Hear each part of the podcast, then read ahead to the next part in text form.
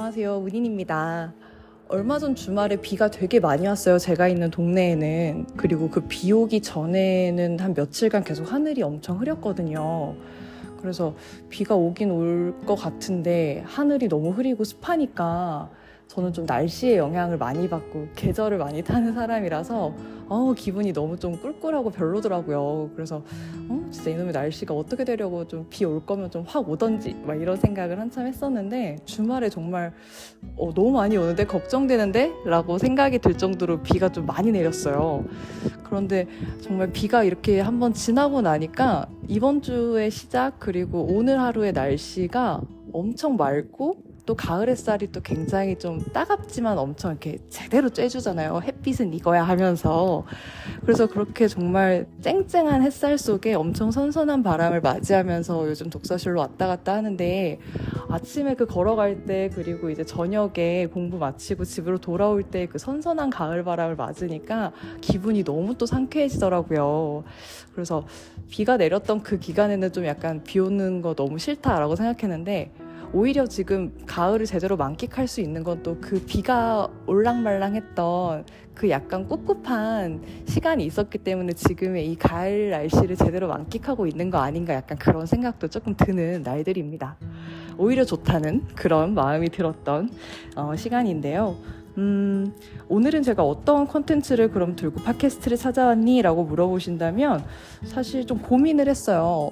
최근에 이제 읽고 있는 책들의 진도가 생각보다 빨리 나가질 못하고 저도 또 10월에 시험이 또 있다 보니까 이게 또 학업을 하랴 그리고 또 팟캐스트 관련 책도 읽으랴 최근에 이제 뇌가 과부하가 와서 어떤 글자도 보고 싶지 않은 상황이 되었었어요. 사실 보고 싶지 않은 건 아닌데 보고 싶은 마음은 큰데 도저히 머리로 받아들이기가 힘들고 눈이 너무 아프고 하여튼 그런 시간이 있었습니다. 그래서 아 팟캐스트에 지금 내가 올리기 위한 어떤 책을 읽는 거 그게 언제 끝날지를 기다리는 것보다 그동안 공부하면서 제가 읽었던 참 괜찮았던 또 책들을 한번 소개해드려 봐야겠다라는 생각이 문득 들더라고요. 그리고 마침 제가 조선 후기 회화를 전공했다고 이제 뭐 자주 말했었던 것 같은데 이야기를 하면서도 제 컨텐츠를 이렇게 쭉 훑어보니까 제 전공과 관련되어서 소개한 컨텐츠가 조인수 교수님 글과 그리고 고연희 교수님 책 말고는 없더라고요. 그래서 이번 기회에 한번 이렇게 동양을 한번 훑어보는 시간을 가져보면 어떨까?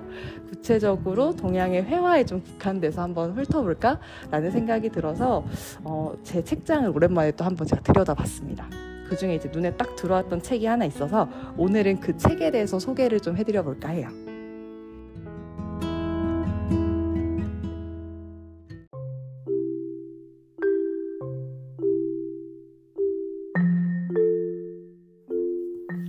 네.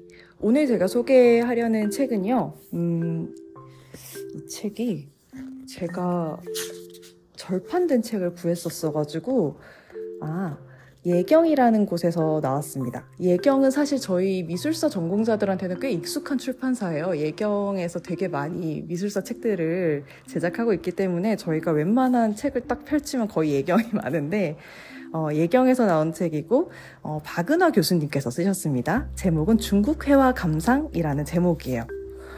어, 저는 이 제목 좋아요. 왜냐면 어, 중국 회화라는 분야가 사실 저처럼 회화사를 전공한 사람들도 처음엔 굉장히 낯선 분야예요. 그리고 중국 회화를 제대로 공부를 우리나라에서 시작하기는 좀 어렵거든요.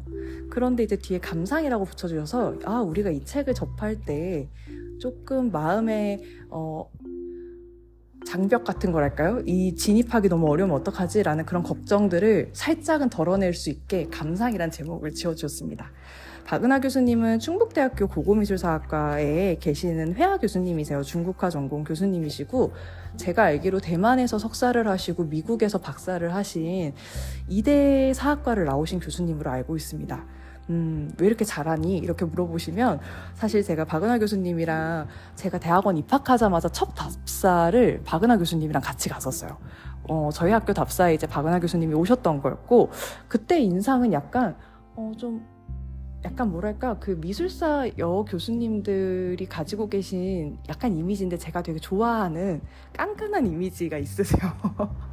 어, 좀 되게 샤프한 외모에 안경을 이렇게 딱 쓰셨는데 굉장히 이렇게 뭐랄까 엄청 꾸몄어는 아닌데 약간씩의 그런 의상이나 이런 것에서 멋이 있으시고 무엇보다 그 도회적인 지적인 모습 약간 도시, 도회적이면서 지적인 모습이 같이 나타나는 저도 꼭 교수님처럼 나이 들고 싶다라는 생각이 들 정도로 제가 너무 좋아하는 약간 지성을 갖춘 어, 여성. 근데 연세가 좀 있어서 심지어 거기에 이제 약간 뭐랄까 연륜미까지 더해진. 음, 사실 되게 따스한 인상은 아니신데 그게 오히려 교수님의 원고 논문을 본다든지 책이나 글을 읽을 때 그 좀 뭐랄까 그 원래 이성과 지식이라고 하는 분야가 굉장히 차가운 부분이잖아요. 이렇게 따뜻한 감정의 문제가 아니잖아요. 그래서 그런가 교수님의 그런 모습이 글과도 굉장히 좀 비슷해서 그래서 저는 교수님의 그런 차가운 지성과 약간은 좀 거리감을 두게 하는 학생들로부터 막 이렇게 거리를 자꾸 두시거든요.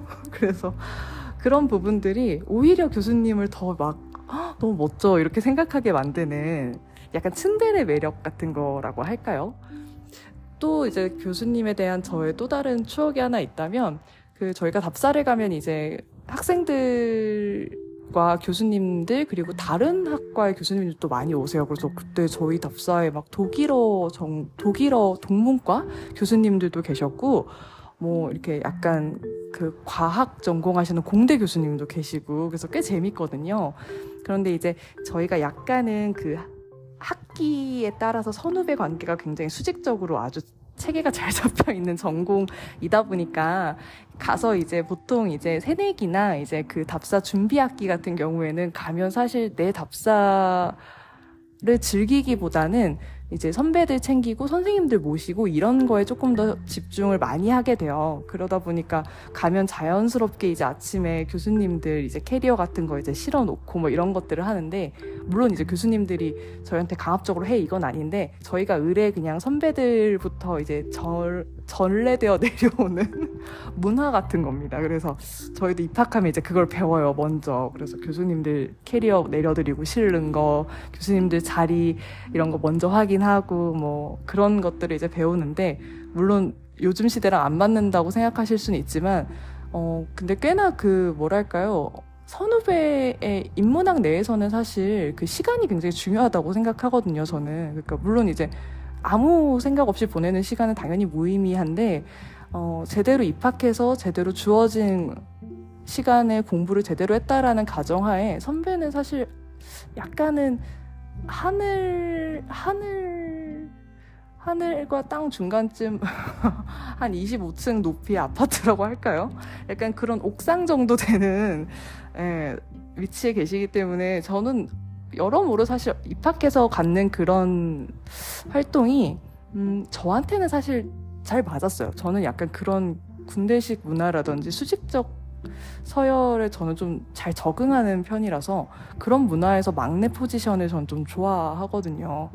그렇다고 이제 저희가 뭐 인격 모독을 당하거나 그런 건 없어서 그냥 아 이렇게 배워가는구나 그래서 이제 하나씩 하나씩 다 가르쳐 주니까 얼마나 편해요 그래서 저는 오히려 사실 그런 문화를 되게 익숙해하고 제가 나중에 또 선배가 되면 또 그때 선배들처럼 좀 편해지기도 하는데 근데 또 선배가 돼서 편해질 줄 알았는데 또 그렇지도 않아요 오히려 또 밑에 후배들을 가르쳐야 돼서 사실 선배가 되든 후배가 되든 위아래로 계속 서로 고생하는 건 마찬가지지만 어쨌든 정해져 있는 그 체계가 있다라는 게 사실 저는 참 좋긴 좋더라고요.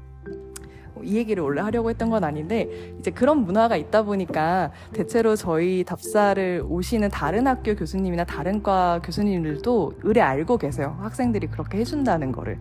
근데 어떤 교수님들은 아유 고마워 이렇게 해주시는 교수님들도 있는가 하면 또 어떤 교수님들은 고생이 너무 많아요 막 이렇게 하시는 교수님들도 계신데 사실 박은하 교수님께는 제가 가지고 있는 추억이 박은하 교수님은 절대 교수님의 짐을 만지지 못하게 하세요. 그러니까 막 엄청 막 내 거 만지지 마 하면서 막 이렇게 결벽처럼 이렇게 하시는 게 아니라 학생들이 교수님을 돕는 그 행위 자체가 내가 나이 들었다고 무시행? 약간 이렇게 장난처럼 말씀하시는데 학생들로부터 그렇게 막 약간 수발 같은 느낌을 받는 게 너무 싫으신가 봐요. 그래서 뭐든지 다 교수님은 혼자 다 먼저 스스로 하시고 또 대만에서 또 학교를 나오셔서 중국어도 너무 잘하세요. 저희가 중국 답사를 갔었거든요.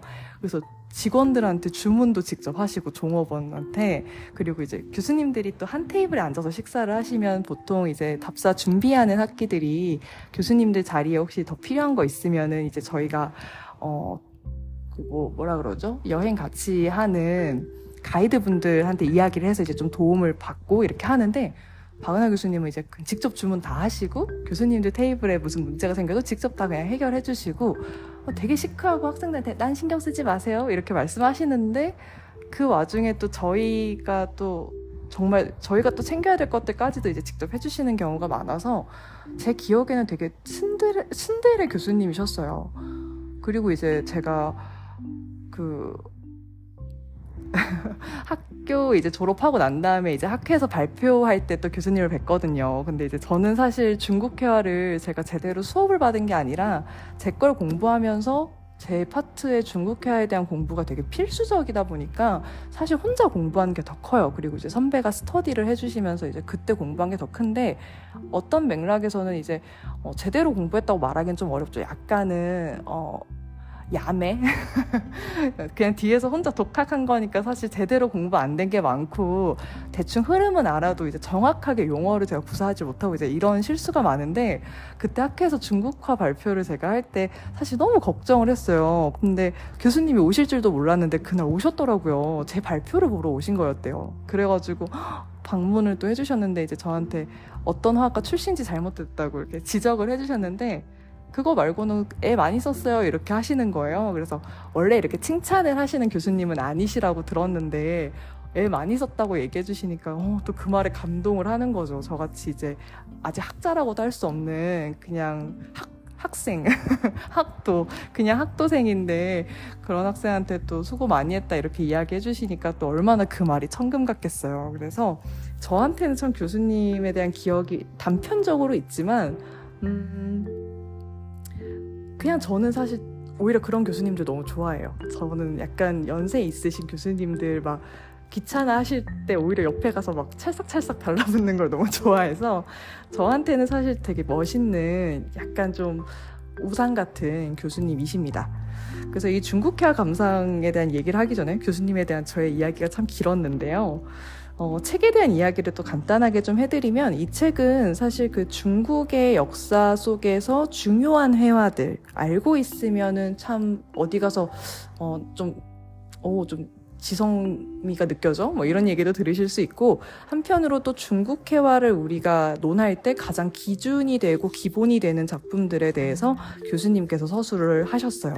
근데 무엇보다 사실 주목되는 게 뭐냐면 어, 흔히 이제 중국 회화사, 중국 산수화사를 나열할 때 음, 사실 이제 중요한 화가들이 있어요. 기점이 되는 그리고 중요한 작품들도 있는데 교수님의 이 책은 그런 것들에 대해서도 소홀히 다루지 않으시지만 거기서만 어, 그 회화에서 아주 중요한 작품들만 다루시지도 않으셨어요. 굉장히 균일하게 그리고 다른 정보 강조의 그런 회화 작품들까지도 아주 공정하게 그리고 어, 좀 네, 평등하게 다루었다고 얘기할까요? 사실 중국 회화사나 산수화사의 서술을 보면 대체로 한족의 회화를 중심으로 서술된 게 좀 많은데 교수님께서는 이제 뭐 거란의 회화라든지 금대의 회화라든지 그런 것들에 대해서도 이제 서술을 굉장히 어, 균일하게 해주고 계셔서 정말 골고루 감상할 수 있는 사실상 이 책 하나 자체가 그냥 중국회화 박물관이라고 생각하시면 될 것 같아요. 근데 사실 이 정도 퀄리티로 소장하고 있는 박물관이라면 전 세계 1등이라고도 할 수 있는 아주 진짜 명작들로만 구성되어 있는 책입니다. 그래서 오늘은 제가 이 책에 대해서 어, 소개도 지금 드린 것처럼 이 책에 이제 나와 있는 작품들 중에서 어, 가장 좀 입문할 때 알고 있어야 되는 기본적인 작품들에 대한 이야기들을 이 책에서 한번 찾아서 읽어보려고 해요. 그리고 목차를 잠깐 말씀을 드리면 선사시대부터 근대까지 있습니다. 그러니까 기원전부터 1900 근대니까 사실 거의 1940년대까지 온다고 생각하시면 되는데요.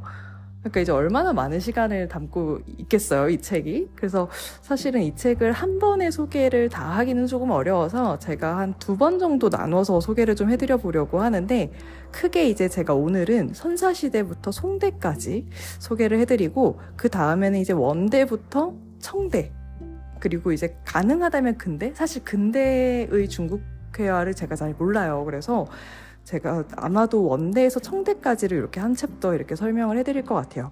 이와 같이 시기를 나눈 이유는 아마 이제 제가 이야기하다 보면 아 이래서 중간에 그 송대까지 하고 원대를 또 새로 봤구나라고 아마 생각하실 수도 있을 것 같습니다. 그러면 한번 본격적으로 이제 진짜 책에 대한 이야기를 한번 해볼게요.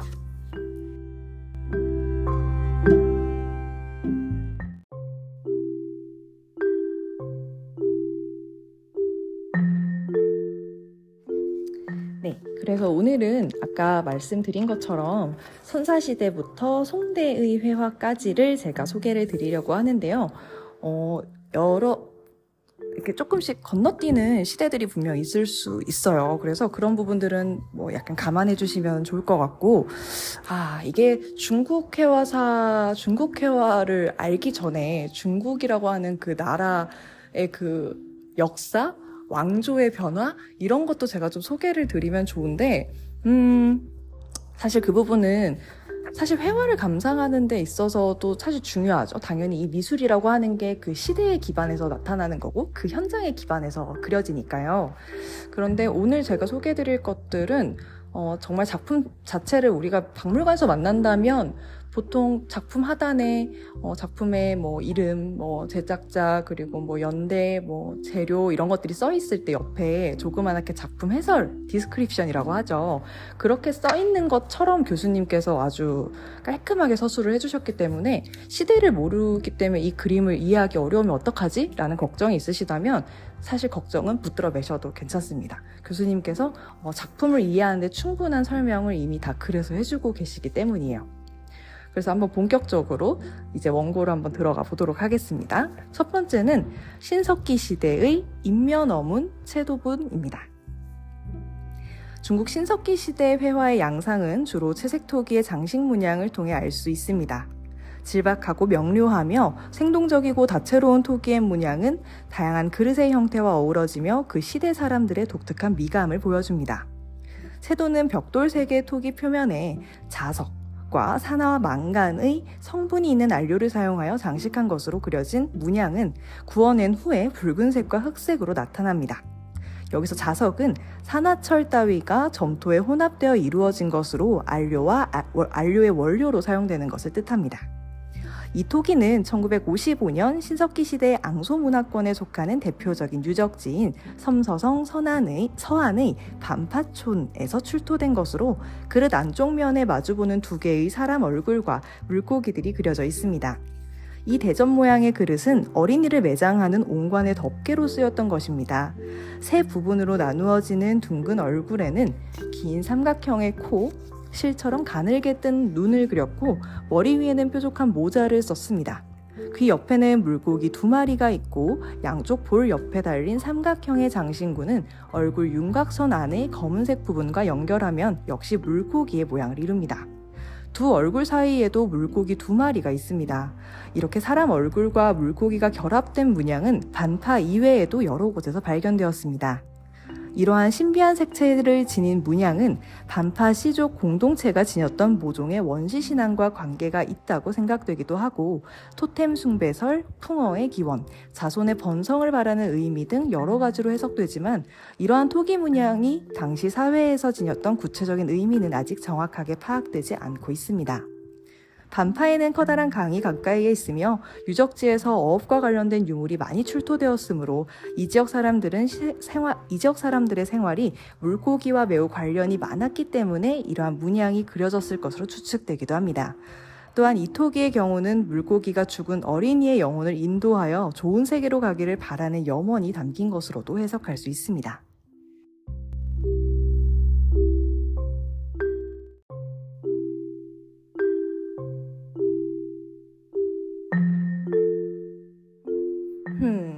방금 소개드린 작품은 신석기 시대 이제 기원전 약 5천년경에 제작된 것으로 생각되는 서한 섬서성의 그 반파 유적재 출토 인면 어문 채도분입니다. 이거는 지금 섬서성 서안에 서안 반파박물관에 소장되어 있는데 채색톡이고 높이가 16.3cm에 입지름 이제 그 그릇이 이렇게 구연부라고 할까요? 이렇게 그릇 자체를 원래 상태로 딱 놓으면 위에 동그랗게 제일 넓은 부분 있죠. 거기가 이제 9.8cm 정도 된다라고 보시면 되겠습니다. 갑자기 시작을 신석기 시대부터 하다니 라고 생각하실 수 있는데 우리나라에서 혹시 이 팟캐스트를 듣고 계신다면 어? 나 그거 아는 것 같아 하실 수도 있어요. 왜냐하면 지금 2015년 교육과정에 동아시아사라고 하는 이제 과목이 있는데 그 과목을 배우면 친구들이 중국에 대해서도 이제 공부를 하게 됩니다. 중국과 한국과 일본의 역사를 골고루 배워요.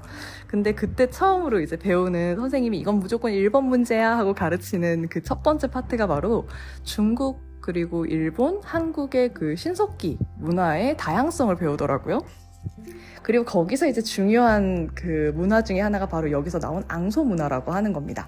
아마 다들 책에서는 양사오 문화라고 배울 거예요. 지금의 현행 교과서에서는 이제 중국식 발음대로 가르치더라고요. 그래서 그 책의 양사오 문화라고 할 때 다들 알고 있는 둥근 그릇에 여기 이제 물고기 문양의 토기가 나오면 양사오 문화입니다 하고 아마 다들 외우셨을 것 같은데 너는 그걸 왜 그렇게 잘하니? 라고 하신다면 제가 요즘 공부하는 게 이런 거거든요. 그래서 제가 준비하고 있는 시험의 한 파트가 동양사인데 그 중에 하나가 또 중국사예요. 그래서 저도 그 내용을 아주 잘 알고 있답니다. 그래서 저도 육모, 구모 시험을 다 치고 있고요.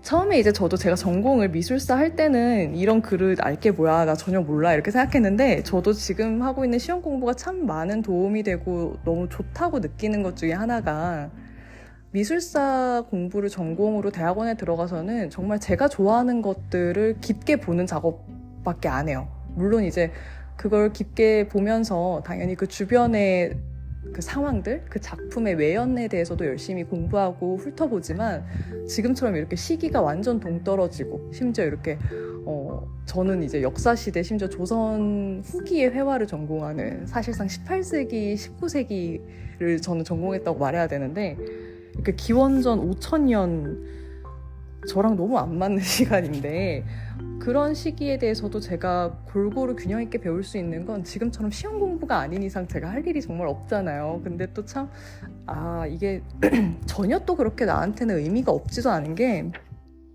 이런 것들부터 해서 이제 착찬히 이제 역사라는 게 그리고 지금 오늘날에 우리가 살고 있는 이 시간이 아주 아주 먼 그런 구석기, 신석기부터 시작해서 이제 켜켜이 그 시간의 역사가 쌓여온 것들이잖아요. 그래서 사실은 이런 얘기들을 봐도 막, 잉? 하고 넘어가진 않는 것 같아요. 그냥, 아, 너무 신기하다. 이렇게 생각을 하게 됩니다. 그리고, 어, 특히 또 우리나라의 그런 빗살무늬 토기와는 또 전혀 다른 문명이 또 여기 있었기 때문에 그런 것도 참 비교해서 생각하면 재밌고요. 이 앙사오라고 하는 그 이 앙소 양사오 앙소 문화권이라고 하는 그 섬서 지역이 좀 중요한 게 그리고 이런 그릇이 나올 수 있었던 게 어 이게 황호강 중류에 위치해요. 황호강 바로 우리 인류의 문명 발생지 중에 이제 한 곳이죠. 그래서 그 황호강 중상류에 있는 이 양소 문화와 그리고 그 하류에 있는 대문구라고 하는 다원커우라고 친구들은 알고 있을 거예요. 맞아. 대문구라고 한자로 쓰는데 그 두 가지의 문명이 결합되면서 황허 문명이라고 하는 것이 이제 탄생을 하게 되거든요. 그런 면에서 지금 이 토기의 발견은 굉장히 저는 의미가 있다고 생각이 되고 무엇보다 어, 채, 채도분이에요. 그러니까 채색을 사용했고 그리고 문양을 또 그려서 넣었는데 이 신석기 시대에 있는 그런 토템 그리고 뭐 애니미즘, 뭐 그 외 다산 그런 신앙적인 것들까지 반영이 되어 있기 때문에 어, 우리 약간 이런 얘기 낯설지 않으실 거예요. 왜냐하면 울산의 반구대 암각화 물론 구석기 시대이긴 하지만 그런 식으로 우리가 뭔가 어, 당시에 이제 그런 수렵 채집 사회에서 중요하게 생각하는 것들 거기서 중요한 생존을 위한 활동들을 기원하는 예술 활동이 사실 문자보다도 훨씬 먼저 나타나잖아요. 그림으로. 그런 면에서 사실 이 작품도 어, 우리도 막 어, 울주, 울산 방구대 안각화 막 보호해야 되고 한때 굉장히 어, 되게 저희가 막 관심을 많이 가졌었던 문화 소중한 우리나라의 문화유산이지 않습니까? 그런 맥락에서 이 세도분도 굉장히 중국인들에게 중국 사람들에게 아주 의미 있고 중요한 작품이라고 볼 수 있겠습니다. 그리고 나서 이제 전국시대가 나와요. 어, 이 춘추 전국시대의 그 전국시대인데요. 이 전국시대 작품들은 사실 저도 좀 낯선 게 많아서 어떤 것들 소개해드리지 하다가 바로 한 대로 넘어오게 됩니다. 한 대로 이제 넘어오면은 여러분들이 그 장기판에 두는 초한지, 초한 할 때 그 한, 그리고 초한지라고 할 때 그 한, 그리고 이제 뭐, 어, 그런 것도 많이 들으죠. 한국 유방이랑, 그 다음에 이제 초의 패자였던 갑자기 또 이름이 생각이 안 나네요. 제가 이렇게 또 자꾸 까먹는데 그들의 또 대결도 아주 좀 유명한 일화잖아요. 그렇게 해서 이제 그 한나라 한 그리고 이제 중국의 가장 원류가 되는 중국 문화의 기원이라고 말하는 바로 그 한나라가 이제 나타나게 되는데요. 전국시대 이후에 물론 진시황의 을 지나서 진나라를 지나서 한이 나오는데 한나라의 화상석이 굉장히 유명해요. 근데 이 화상석에 대한 이야기는 아무래도 그 한이라고 하는 그 시대상도 같이 알아야 되다 보니까 제가 소개드리기는 조금 어렵고 대신 제가 그때 사천성 박물관에 가서 이 화상석들을 아주 많이 봤었어요. 근데 제가 진짜 아쉬운 게 그때는 제가 이 한나라에 대해서도 모르고 화상석의 히읗도 모를 때 그걸 본 거예요. 그래서 이게 아는 만큼 보인다고 지금 가서 보면 제가 그 화상석을 정말 열심히 볼 것 같아요. 근데 그때는 아 뭐야 이 벽돌은 막 이러면서 혼자 근데 너무 많아 벽돌이 어 왜 이렇게 많이 진열한 거야 막 이러면서 전 정말 대충 보고 나왔거든요 근데 세상에 그 사천성 박물관에 있는 그 환대 화상석들이 정말 좋은 것들이 많다고 메카라는 거예요 지금 와서 후회를 하면 뭐 하겠습니까 그래서 저는 모르더라도 일단 기록은 하고 보자 이런 생각을 요즘 들어서 굉장히 많이 해요 제가 정말 대충 흘겨보고 지나온 것들이 요즘 역사 공부를 다시 하면서 세상에 다 너무 중요하고 다 의미가 있는 것들이었더라고요. 그래서 무엇 하나 소중하지 않은 것 없고 자세히 들여다보지 않을 게 하나도 없다. 이런 생각을 참 많이 합니다. 그리고 나서 어, 한나라가 망하고 난 다음에 음, 삼국지 우리가 알고 있는 위초고의 삼국지 시대가 열리죠. 그리고 나서 이제 5호 16국의 이제 어, 남북조 시대까지 이제 이어지는 아주 대혼란의 시기. 이걸 이제 저희는 위진 남북조 시대라고 하는데요. 이 위진 남북조 시대의 작품 중에 한 가지 소개해드릴 아주 좋은 작품이 하나 있습니다. 그러면 한번 제가 또 소개를 해드려 볼게요. 위진 남북조 시대의 중림칠연과 영계기라고 하는 작품입니다. 위나라의 유명한 중림칠연과 춘추시대의 은사 영계기의 모습을 벽돌 위에 묘사한 이 벽돌 그림은 1960년 남경시 서선교에 있는 남조시대의 묘에서 출토된 것입니다. 두 부분으로 나누어지는 전화, 벽돌 그림, 이 그림과 그림은 주실 내부 양쪽 벽의 일부분을 이루고 있어서 이처럼 그림이 묘사된 벽돌이 무덤을 장식하는 건축 자재로 사용되었음을 알 수 있습니다. 연결된 화면으로 구성되어 벽을 장식하는 벽돌의 제작 방법은 먼저 밑그림을 그린 다음 벽돌 크기에 맞추어 화면을 나누고 밑그림에 따라 모인을 밑그림에 따라 모인의 음각선으로 새겨서 벽돌이 마르기 전에 벽돌 표면에 찍어내는 것입니다. 따라서 문양은 양각으로 나타나고 각 벽돌에는 순서를 나타내는 번호가 있어서 묘를 건축할 때 벽돌을 순서에 따라 배열하면 전체 화면이 조성됩니다. 이러한 방법으로 같은 모양, 문양의 벽돌이 다수 제작되었을 것이고 실제로 같은 문양의 벽돌로 장식된 남조시대의 대형 분묘가 남경, 단양 등지에서 여러 개 발견되었습니다. 한쪽에는 해강, 완적, 산도, 왕흉을, 다른 쪽에는 향수, 유령, 완함, 영계기를 묘사했습니다. 3세기에 활동한 중림 칠연, 에 춘추시대의 인물인 영계기를 더한 것은 인물의 수를 짝수로 하여 전체적인 구도의 균형을 맞추기 위한 것으로 생각됩니다.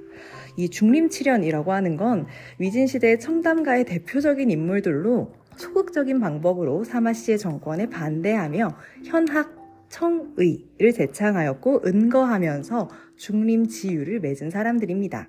여기서의 현학 청의는 위진시대에 유행한 노장의 도에 대한 담론입니다. 인물 옆에는 이름에 쓰여 이름 인물 옆에는 이름이 쓰여 있고 술을 마시거나 식구를 생각하고 악기를 연주하는 등 각 인물들의 성격과 특징이 선명하게 드러납니다. 인물들 사이에는 은행나무, 소나무, 버드나무, 대나무 등을 배치하여 독립된 화면을 구성하면서도 인물의 자세와 동작이 서로 호응하여 전체적으로 화면의 통일성을 유지하고 있습니다. 굵기에 변화가 없는 철선묘의 선조는 유려하면서도 힘있는 표현을 보여주고 나무의 묘사는 고개지의 낙심부도에 등장하는 것과 비슷하여 남조시대 화풍을 잘 반영해줍니다.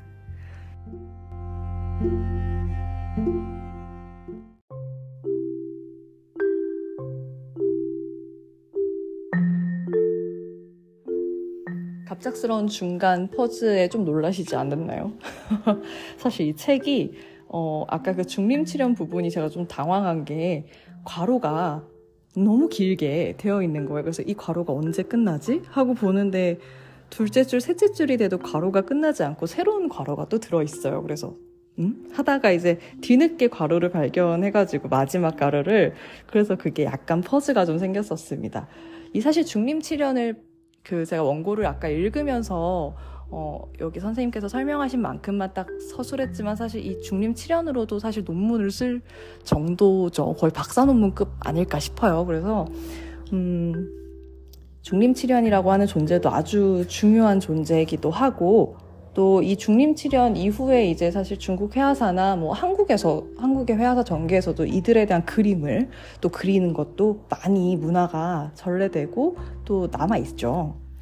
음, 지금 이 책에서 선생님께서 소개하신 이 작품은 중림치련과 영계기라고 하는 이 작품은 동진시대에 제작된 걸로 그리고 벽돌 그림입니다. 그래서 아까 이야기한 것처럼 양각으로 이렇게 옹 하고 이렇게 딱 튀어나온 듯한 느낌으로 그려진 그림이고 남경박물원에 이제 소장되어 있는데 높이가 80cm인데 가로가 240cm예요.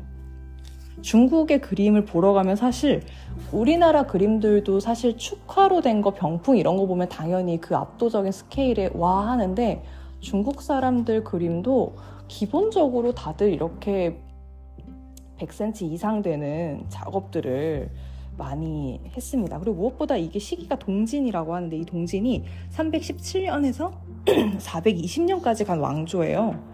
근데 그때 당시에 이제 이 240cm짜리 작업을 한 벽돌이라고 하면 아, 또 굉장히 대단한 그런 또 어, 세력가의 묘를 장식하기 위했던 거 아닐까 그런 생각도 들고 음, 아마도 이 중림치련이라고 하는 이 문사들은 이 당시의 시기상도 좀 연결해서 볼 필요가 있죠. 이제 남조 위진 남북조 할 때 그 남조의 남조가 이제 등장하기 직전이 동진이거든요. 원래 진이라는 나라로 위초고가 통일이 되는데 삼국이 이 진이 이제 오호라고 하는 오랑캐들 오호 하면서 이제 다섯 다섯 부족의 오랑캐들이 내려오게 돼요. 그러면서 이제 이 진나라라고 하는 그 중원을 차지하고 있던 국가가 와 쫓겨내려가서 이제 이제 거의 양자강까지 내려가요. 우리가 알고 있는 그 양쯔강, 창장강이라고 하는 지역까지 내려가게 됩니다. 도망을 가죠. 오호가 떼거지로 내려오는데 얼마나 무섭겠어요.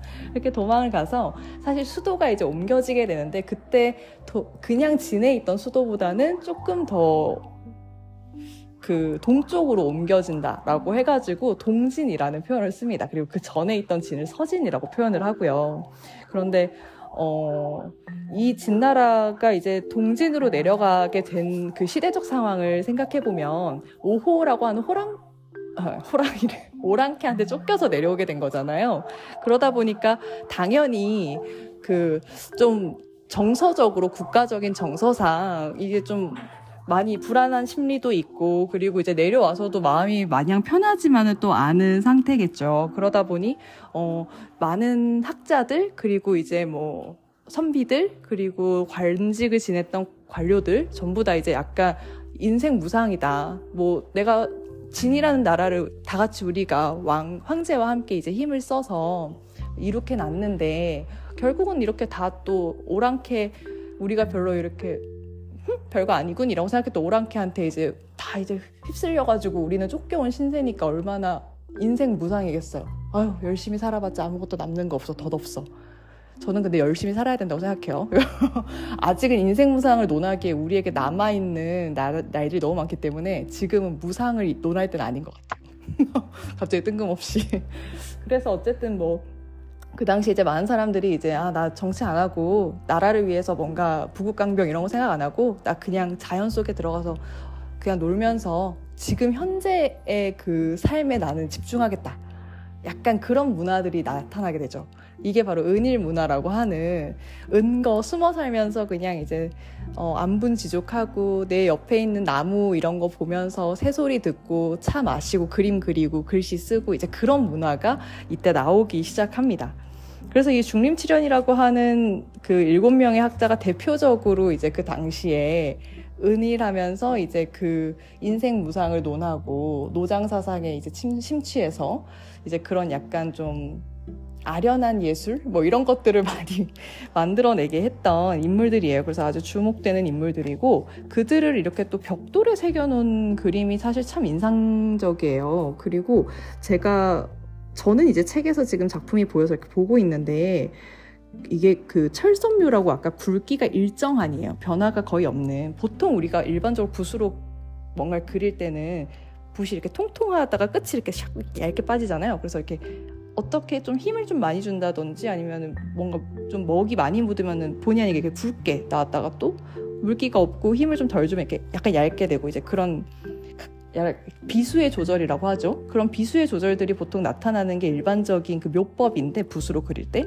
사실 이거는 붓으로 그린 건 아니기 때문에 당연히 뭐 비수의 변화가 나타나기는 어렵겠지만 일정한 철선묘로 그려놔서 그런지 굉장히 그림이 단정하고 그리고 어떤 걸 묘사하고 있는지를 아주 구체적으로 전달하고 있어요. 그래서 한편으로는 이게 물론 무덤, 뭐 벽돌 무덤에 뭐 들어간 건축 자재로 쓰였다곤 하지만 느낌적으로는 그 당시에 이 벽돌 무덤 안을 볼 수 있을 만한 음, 인물 볼 수 있을 만한 살아있는 사람들? 뭐 그런 사람들을 위해서도 또 약간 좀 전달하려는 어떤 목적이 또 있었을까? 약간 관계나 교훈적 목적이요. 그런 것들도 있을 수 있을까라는 생각이 불현듯 들게 되네요.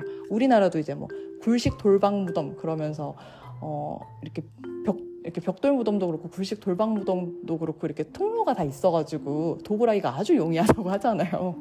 그렇게 어쨌든 이렇게 들어가고 나가고가 좀 자유로운 무덤의 형식이니까 아무래도 좀 그걸 염두에 두고 조각을 했다면 충분히 또 죽은 자를 위한 것도 있지만 산자를 위한 목적도 있을 수도 있나? 라는 생각을 불현듯 갑자기 또 해보게 됩니다. 그렇게 해서 이제 지금 또 작품을 위진 남북조 시대의 작품을 소개해드렸고요. 사실 위진남북조 시대의 또 대표적이라고 말할 수 있는 그림은 낙심부도예요. 그리고 여사잠도, 고개지라고 하는 인물이 그린 어, 여사잠도와 낙심부도가 사실은 가장 대표적인데 제가 이제 그거 대신에 이제 이 중림 칠연을 소개해 드린 건 그 시대상을 설명해 드리기에는 아주 이 작품이 좋은 것 같아가지고 한번 소개를 해 드려 봤습니다. 그리고 뒤이어서 어, 이 위진 남북조의 혼란한 시기를 수문제가 통일을 하게 되죠. 그래서 통일을 하고 그리고 이제 당나라라는 나라로 이어지게 됩니다. 수가 굉장히 짧고 굵게 끝난 나라예요. 그래서 수당 이렇게 이어지게 되는데 이 당나라에 가서 아주 중국 해화사에서도 중요하겠죠. 한국 해화사에서도 아주 중요한 인물이 이제 등장을 하게 됩니다. 그래서 제가 한번 그 인물에 대한 그리고 그 인물의 그림에 대해서 한번 또 간단히 읽어볼게요. 바로 당대의 그림이고요. 제목은 강산설제도라고 하는 제목입니다. 음, 경도니까 이게 지금 교통가? 일본에서 소장하고 있는 건가? 라는 생각이 들긴 하는데요. 이게 왕류라고 하는 인물이 그렸다고 전해지는 사실 전칭작이에요. 그래서 강산설제도는 비단의 수묵으로 그려졌고요. 세로가 28.4cm인데 가로가 171.5cm입니다. 이 중국이 이게 비단이니까 또 상관이 없을 수 있는데 이 종이가 한 대 때 만들어지거든요. 체륜이라고 하는 사람에 의해서. 그러니까 이 그 뭐랄까요 그 문명의 가장 기본이 되는 붓 붓도 그렇고 뭐 종이도 그렇고 뭐 비단 옷감도 그렇고 거진 다 우리 그 음, 우리나라에서도 이제 철기 시대를 공부할 때쯤 고조선 이때 가면 뭐 그렇게 경남 창원 다오리에서 붓이 나왔다. 그리고 막 오수전, 뭐 왕망전, 뭐 이런 것들이 나온다 이런 얘기를 다들 어렴풋이 들어보셨나요? 이게 한국사 할 때 또 많이 듣게 되는 내용인데 그 시기를 우리가 대략 얼추 생각해 보면 철 철기 시대면 대략 400년 정도 되는 시기잖아요. 400년 정도일 때 AD 아, 네. 근데 아 BC 400년인가요? 근데 그 시기에 이미 붓이랑 종이랑 뭐 다 나왔단 말이에요. 문자도 당연히 뭐 그죠 진시황 때 아예 문자를 통일까지 하니까요. 문자도 당연히 그렇게 쓰고 그런 걸 생각하면 이 중국이라고 하는 나라의 문명 발전 속도가 저는 그 원동력이 도대체 뭐였을까라는 생각이 조금 들어요. 그러니까 이게 그 이집트 뭐 이집트 그리고 메소포타미아 유프라테스, 그 다음에 이제 중국의 황하, 그리고 인더스 이렇게 가장 대표적인 4대 문명이 있다고 칠 때 중국의 문명 발전 속도가 저는 굉장히 놀랍다는 생각이 자꾸 들더라고요. 이 나라, 이게 요즘 제가 서양사, 동양사를 골고루 봐서 그런지 모르겠지만 그, 그 원동력이 뭐지? 도대체 어디가 이들을 계속해서 뭔가 자꾸 생각하게 만들고 뭔가 좀 더 나은 것들을 찾게 했을까? 그리고 굉장히 그 뭐랄까요 신에 의존하는 것도 굉장히 빠르게 극복을 하거든요. 신으로부터 빠르게 벗어나서. 왜냐하면 이제 주, 서양은 사실 중세 때 이제 교회 문화가 발전하면서 이제 뭔가 그런 신에 의지하고 그리고 그 신과 일반 백성을 연결해주는 그 중간에 위치한 이제 교황이라든지 뭐 아니면 그런 매개자들에 대한 이제 신뢰가 굉장히 높아지고 그리고 그 교회의 입김에 따라서 막 정세가 움직이는 게 있는데 우리는 사실 뭔가 종교라고 하는 것이 국가를 위해서 존재한다라는 게 꽤 일찍부터 확립이 되잖아요. 그래서 그런지 뭔가 이 전개가 서양하고는 굉장히 다르게 엄청 이렇게 시간이 지나는 속도보다 훨씬 빠른 발전을 보여주는 것 같아요. 이것도 지금 혼자 그냥 갑자기 든 생각이라서 이야기를 한 겁니다. 예. 어쨌든 왕류의 당대 왕류 전칭작인 강산설 제도를 설명해 드릴게요. 눈이 내린 강가의 경치를 수묵으로 묘사한 이 작품은 중국 문인화의 시조로 알려진 왕유의 작품으로 전합니다. 화면은 키가 큰 나무들이 자라는 근경의 토파에서 시작되어 왼쪽으로 가면서 점차 멀어지는 중경과 원경을 보여줍니다. 이때 토파는 흑토자의 언덕파자를 써서 나지막한 언덕을 가리키는 용어입니다. 두루마리 중간에서 커다란 바위산이 나타나고 다시 나지막한 산들이 멀리까지 계속되면서 끝나고 경물들 사이로는 강물이 이어지면서 화면을 연결해 줍니다. 윤곽선과 구불구불한 내부의 필선, 옅은 선형으로 그려진 부풀어 오른 듯 보이는 바위. 산과 둔덕 위에 가지런히 자란 나무들, 나뭇잎이 떨어진 낙엽송의 앙상한 모습 등은 당대 산수화에 보이는 화풍입니다. 산수 경물들이 전체적으로 유기적인 연관을 이루기보다 하나씩 독립적인 요소들이 더해진 것처럼 보이는 화면 구성 역시 송대 이전의 회화 양식을 반영한 것입니다. 명말기에 문인화가 동기창은 이 작품이 왕유의 산수화풍을 알려주는 진작이라고 했지만 현재는 당대의 산수화풍을 비교적 잘 보여주는 북송대의 모사폰, 모사본으로 평가됩니다. 왕유가 문인화의 대표적인 인물로 대두되면서 북송대인 11세기 후반부터 왕유의 그림 중에서 특히 설경도가 유명해졌고 그 후로 많은 설경 산수화가 왕유의 그림으로 알려져 왔습니다.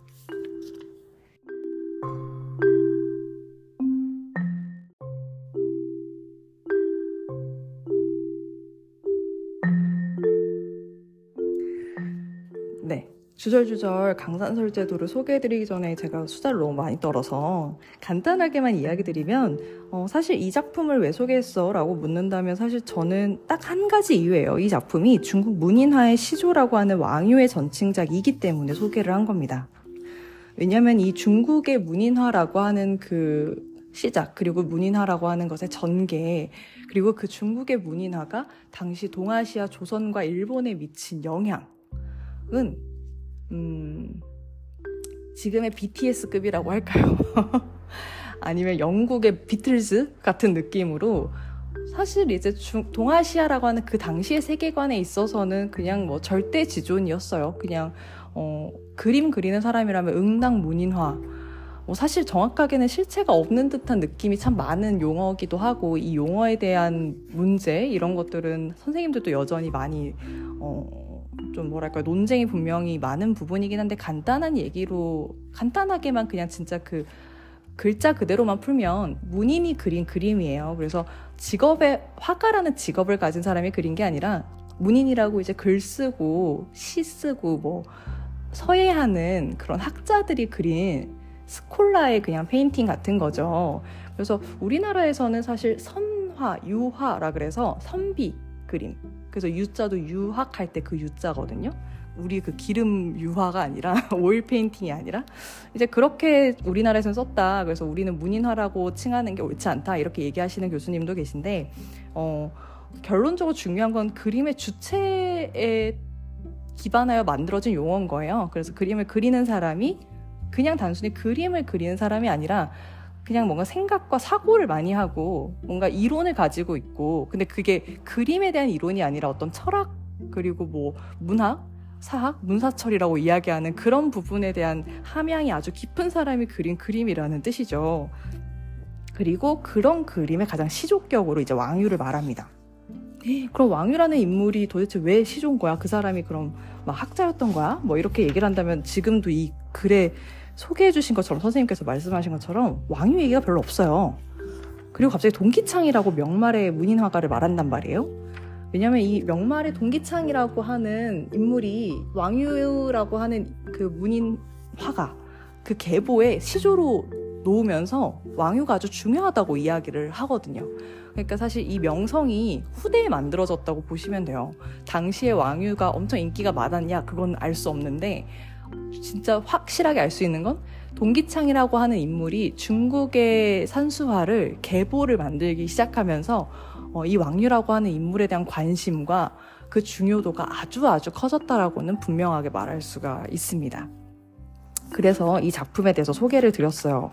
저도 음, 이 작품을 실제로 본 적이 없어요. 근데 이렇게 그림을 보면 그냥 뭐 가루가 되게 긴 화면에 뭐 성실하게 그린 바위와 나무와 뭐 그렇군. 그냥 을에 저는 이제 사실 전체 중국회화의 이제 흐름을 다 안 상태에서 이제 이 그림을 보니까 별다르게 새롭진 않아 이렇게 저는 생각을 하거든요. 그런데 이게 이전에 그려진 그림들 공필 채색의 인물들만 그리다가 아무런 이유 없이 그냥 이런 산수만 덩그러니 그리고 심지어 빼곡하게 그린 것도 아니고 듬성듬성 중간에 강 그리고 강 그릴 것도 없죠. 그 강을 비워두고 하늘을 비워두고 그냥 이렇게 산수의 전경을 쭉 그려놓은 거예요. 이거 자체가 굉장히 좀 어, 센세이션한 거죠. 그림의 목적이 굉장히 구체적으로 뭔가를 가르치기 위해서 아니면 어떤 거를 보여주기 위해서가 아니라는 걸 이 그림의 형식을 통해서 우리가 캐치를 할 수가 있어요. 이전에는 뭐 중림칠연 그림 아까 그것도 그렇고 인면허 우리 그 신석기 도자기도 그렇고 사실은 뭐 명확하게 목적이 뚜렷하게 딱 느껴지잖아요. 나는 많은 물고기를 잡을 거야. 뭐 이런 거라든지 중림칠연의 그런 은이라고 있는 은사들을 보면서 아유 내가 은거하면서 사는 게 잘못된 게 아닌데 뭐 이런 생각을 하게 한다든지 아니면 그 당시에 그 중림칠연의 은사들도 숨어서 그냥 맨날 놀기만 하진 않았거든요. 많은 문학도 쓰고 많은 서체도 개발하고 뭐 그때 문화를 많이 만들어냈어요. 그래서 아 나도 그러면은 은이라면서도 내가 할 수 있는 일들에 대해서 한번 생각해봐야지라는 감개라든지 뭐 어쨌든 그런 용도라는 것들이 명확하게 딱딱 보이고 목적이 그림의 목적이 딱딱 보이는데 사실 이 강 왕유의 전칭작이라고 하는 이 강산설제도를 보면 이 그림의 목적이 뭐지? 이런 생각을 하게 되는 거죠. 이거를 그린 이유가 뭘까? 이런 생각. 그게 이제 이 문인화라고 하는 그 어떤 면에서 이제 문인화라고 하는 그런 성격일까요? 그림을 보는 사람을 위한 그림이 아니라 그림을 그리는 사람을 위한 그림이 문인화 같아요. 저는 그거의 시작점에 있는 그림이라고 할 수 있을 것 같아요. 그래서 이 그림을 보면 아 중요하구나. 그리고 이전의 그림들과 비교해보면 정말 특이한 건 맞구나 라는 생각을 할 수가 있는 것 같습니다. 그리고 나서 이제 또 다른 당대의 또 중요한 작품이 하나 있어요.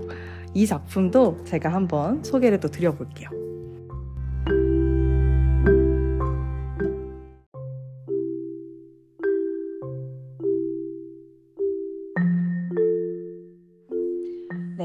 당대의 노홍이라고 하는 화가의 전층작인데요. 바로 초당십지라고 하는 그림입니다.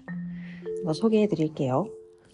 이 그림은 하남성 숭산에 있는 당대의 유명한 은자 노홍의 은거지를 그린 두루마리 그림의 한 장면입니다. 노홍은 현종년간의 관직을 거부하고 숭산에 초당을 짓고 은거하였으며 이 그림은 노홍이 자신의 초당과 주위의 산수 풍경을 읊은 십수의 시에 의거한 산수화입니다. 노홍의 초당을 묘사한 것으로 현재 전하는 작품은 모두 후대의 모사본이며 가장 잘 알려진 것은 대북 고궁박물원 소장본으로 이 작품은 각 장면에 시가 함께 등장하는 서화 병렬의 단락 형식으로 이루어져 있습니다. 즉 장면과 장면 사이에 시가 쓰여진 화면 구성으로 시와 글씨 그리고 그림을 함께 감상하게 됩니다.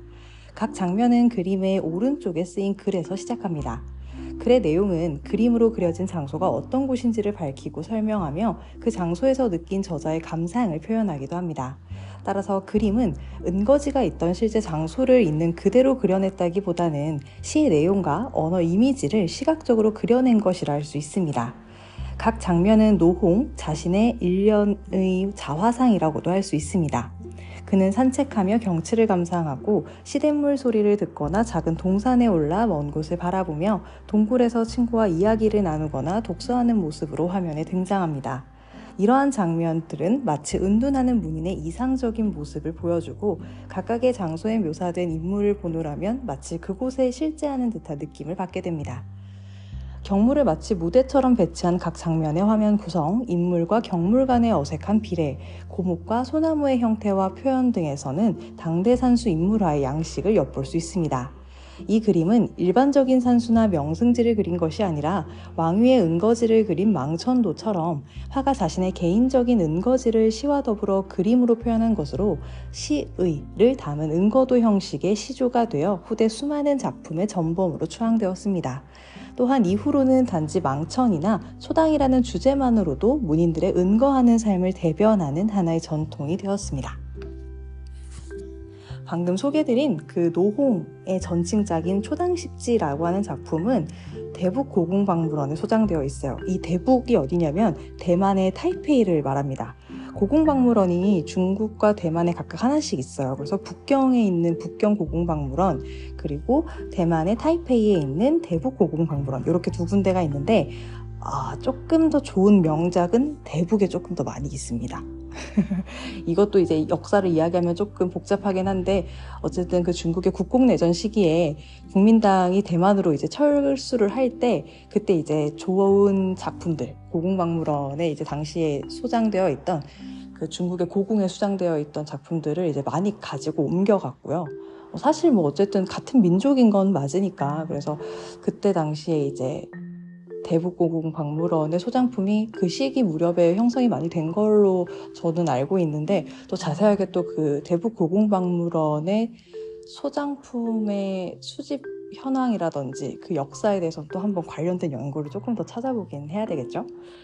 지금 이야기 드린 이 노홍의 초당 십지라고 하는 이 작품은 아까 여기 교수님도 서술하신 것처럼 노홍이라고 하는 사람이 자기가 이제 은거하며 지냈던 공간을 그렸는데 사실은 그 공간마다 이제 그 시를 좌우로 이제 쓰면서 시에 따라서 그 공간을 묘사하고 있는 그래서 사실은 본인이 은거했던 공간인데 실제 공간을 똑같이 옮겨 그리는 것보다는 그 은거 공간에 대한 자신의 생각 그리고 거기서 하는 자신의 행위에 대한 어떤 시 문학에 기반해서 그 사실은 시의라고 여기서 표현을 했던 부분이 바로 시라고 하는 그 한자와 뜻 의자를 합친 단어예요. 그래서 시의 뜻을 담았다라는 뜻이거든요.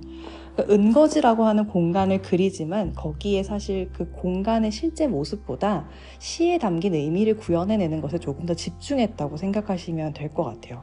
그래서 이런 이 작품이 사실은 그 은거지 시의도라고 하는 그 부류가 있는데 대부분의 사람들이 이제 사실 다 은거를 이렇게 할 수 없거든요. 산 속에 들어가서. 우리도 지금, 어, 다들 이제 저마다의 꿈을 갖고 시골에 들어가서 이제 귀촌하면서 살고 싶은 욕망, 뭐, 속세를 좀 떠나고 싶은 바램 이런 것들이 있지만 결국은 우린 돈을 벌어야 되고 사회적인 인간이니까 또 그 돈으로 먹고 살잖아요. 그러니까 현실과 사실 타협이 분명 필요하거든요. 그거는 과거 옛날 어른들과 문인들도 마찬가지였어요. 내가 속세를 떠나고 싶은데 또 유학의 한 또 중요한 줄기 중에 하나가 수신제가 치국 평천하예요. 결국은 내가 내 몸을 잘 닦아서 가정을 만들고 그리고 그 가정에서 나라를 또 평천화를 만들어내는 결국은 이제 어, 관직에 있으면서 부국 강병을 해야 되는 것이 궁극적인 이제 모든 학문이 그 춘추전국 시대에 만들어진 제자백가의 사상이 목적은 단 하나예요. 다들 다 부국 강병을 위한 거거든요. 제국암 제 뭐, 예, 부국 강병 그리고 제폭 구민 예, 그래서 이제 어쨌든 그 백성을 편안하게 하고 그 다음에 이제 나라를 부국하고 강병하게 만드는 것이 이제 목적인데 사실 은거하면서 지내는 삶은 나라를 강병하게 하는 것과 전혀 상관이 없기 때문에 어, 이게 이제 간극이 있는 거죠. 현실에서 내가 해야 하는 일과 내가 하고 싶은 것에 대한 간극. 그래서 그거를 좁히는 방법, 좁히는 하나의 매체랄까요? 그게 바로 은거지 시도라는 거였어요. 실제로 내가 산에 가서 나의 은거지를 만들 수는 없기 때문에 이런 계열의 그림이나 시 문학을 읽으면서 대리 만족을 하는 거예요. 사실 어떻게 보면 되게 현명한 방법이죠. 왜냐하면 내가 눈을 감고 명상을 해선 어디 어디든 갈 수 있잖아요. 눈을 감으면 나는 몰디브도 갈 수 있고, 예, 모히또도 한잔 할 수 있고 가서 뭐 이제 그런 식으로 이 정신적으로 현실을 벗어나는 방법을 택한 거죠. 굉장히 가성비가 좋은 여행 방법이라고 저는 생각이 들어요. 저는 지금의 우리들도 다 마찬가지라고 생각을 하거든요. 현재 우리가 눈을 어, 나 당장 해외여행 가고 싶다고 확 나갈 수 없잖아요. 특히 코로나 시국엔 더 움직일 수 없었고. 여행 유튜브라든지 그런 채널들이 이제 특히나 코로나 시국에 뭐 먹방이라든지 이런 것들이 다 뜨게 된 건 지금 당장 내가 할 수 없는 걸 누군가 하고 있는 모습을 봄으로써 대리 만족을 하고 그리고 그 경험을 간접적으로 경험하지만 어쨌든 내가 원하는 거를 충족을 하게 되잖아요.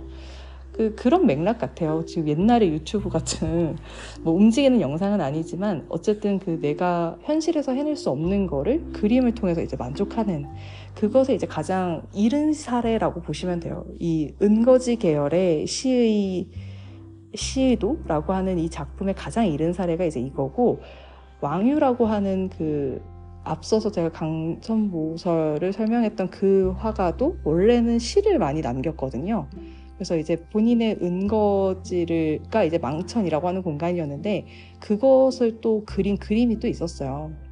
그래서 그 시도 남겼고 그리고 이제 후대에 가면 어 이제 많은 사람들이 이 왕유의 망천도와 노홍의 초당도 초당십지도 이 그림을 굉장히 많이 이제 전범으로서 삼고 시를 담은 은거도라고 하는 그림을 많이 그리게 되고 우리나라에서도 어, 이런 것을 약간 좀 모티프로 삼아서 이런 게 있다고 하더라. 전범으로 삼아서 우리도 그런 계열의 은거 그림을 그리자.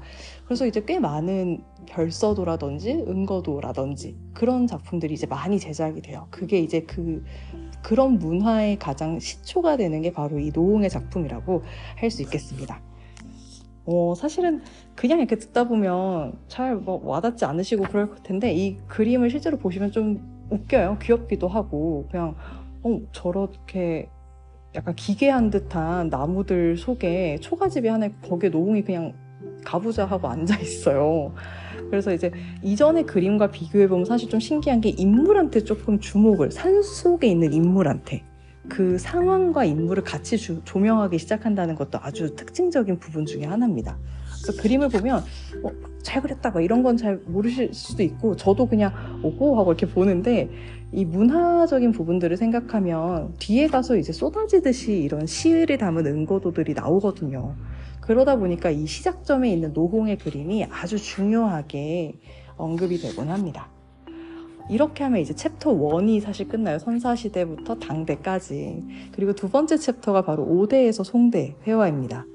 야, 근데 이 5대와 송대도 5대 10국이 통일된 게 송이거든요.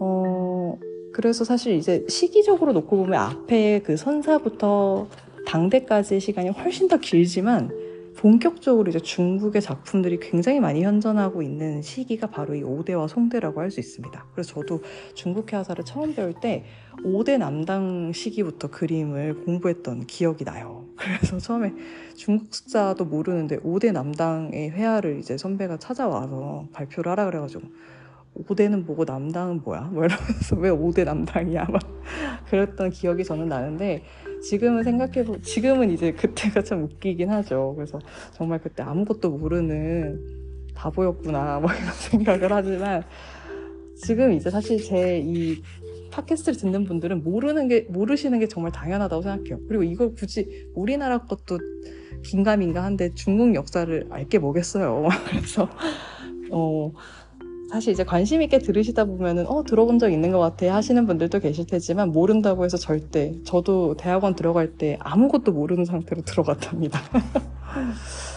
네, 그러면 이제 바로 또 5대와 송대를 한번 또 들어가 볼게요. 이 시대도 사실 되게 재밌는 시대예요. 재밌는데 어, 이 시대 기간까지 이제 제가 소개를 드리면 너무 또 내용이 길어지니까 후딱 바로 이제 제가 소개해드리고 싶은 작품으로 한번 넘어가도록 할게요. 제가 사실은 5대 작품부터 한번 먼저 소개를 드려볼까 했는데 음, 5대 작품들도 중요한 게 굉장히 많아요. 그런데 이제 우리나라랑도 연관성을 또 놓을 수가 없어요. 이 송대라고 하는 나라, 북송, 남송 이렇게 또 구분이 되거든요. 그 수도가 바뀌어서.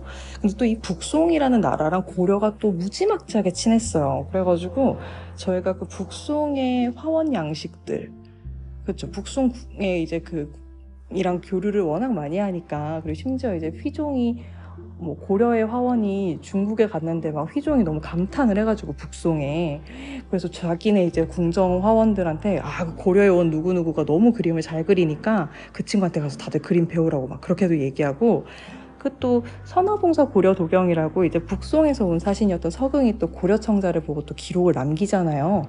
실제로 서로 이제 주고받은 서화나 물질 문화가 굉장히 많았을 것으로 생각이 되고 고려의 회화가 우리에게 현존하는 게 많진 않지만 불화라든지 조선 초기 회화들을 가, 이제 비춰봤을 때 북송대에서 시작된 양식의 영향을 받은 것들이 굉장히 많이 보여요. 그리고 어, 이 시기 고려와 북송의 관계에서는 충분히 좋은 작품들이 오고 갈 수 있을 사회적 환경이 만들어졌을 거라고도 생각이 되어서 북송대 회화를 조금 알아두시면 나중에 조선 네, 회화까지 이해하는데 꽤 많은 도움이 되실 거라고 저는 장담합니다.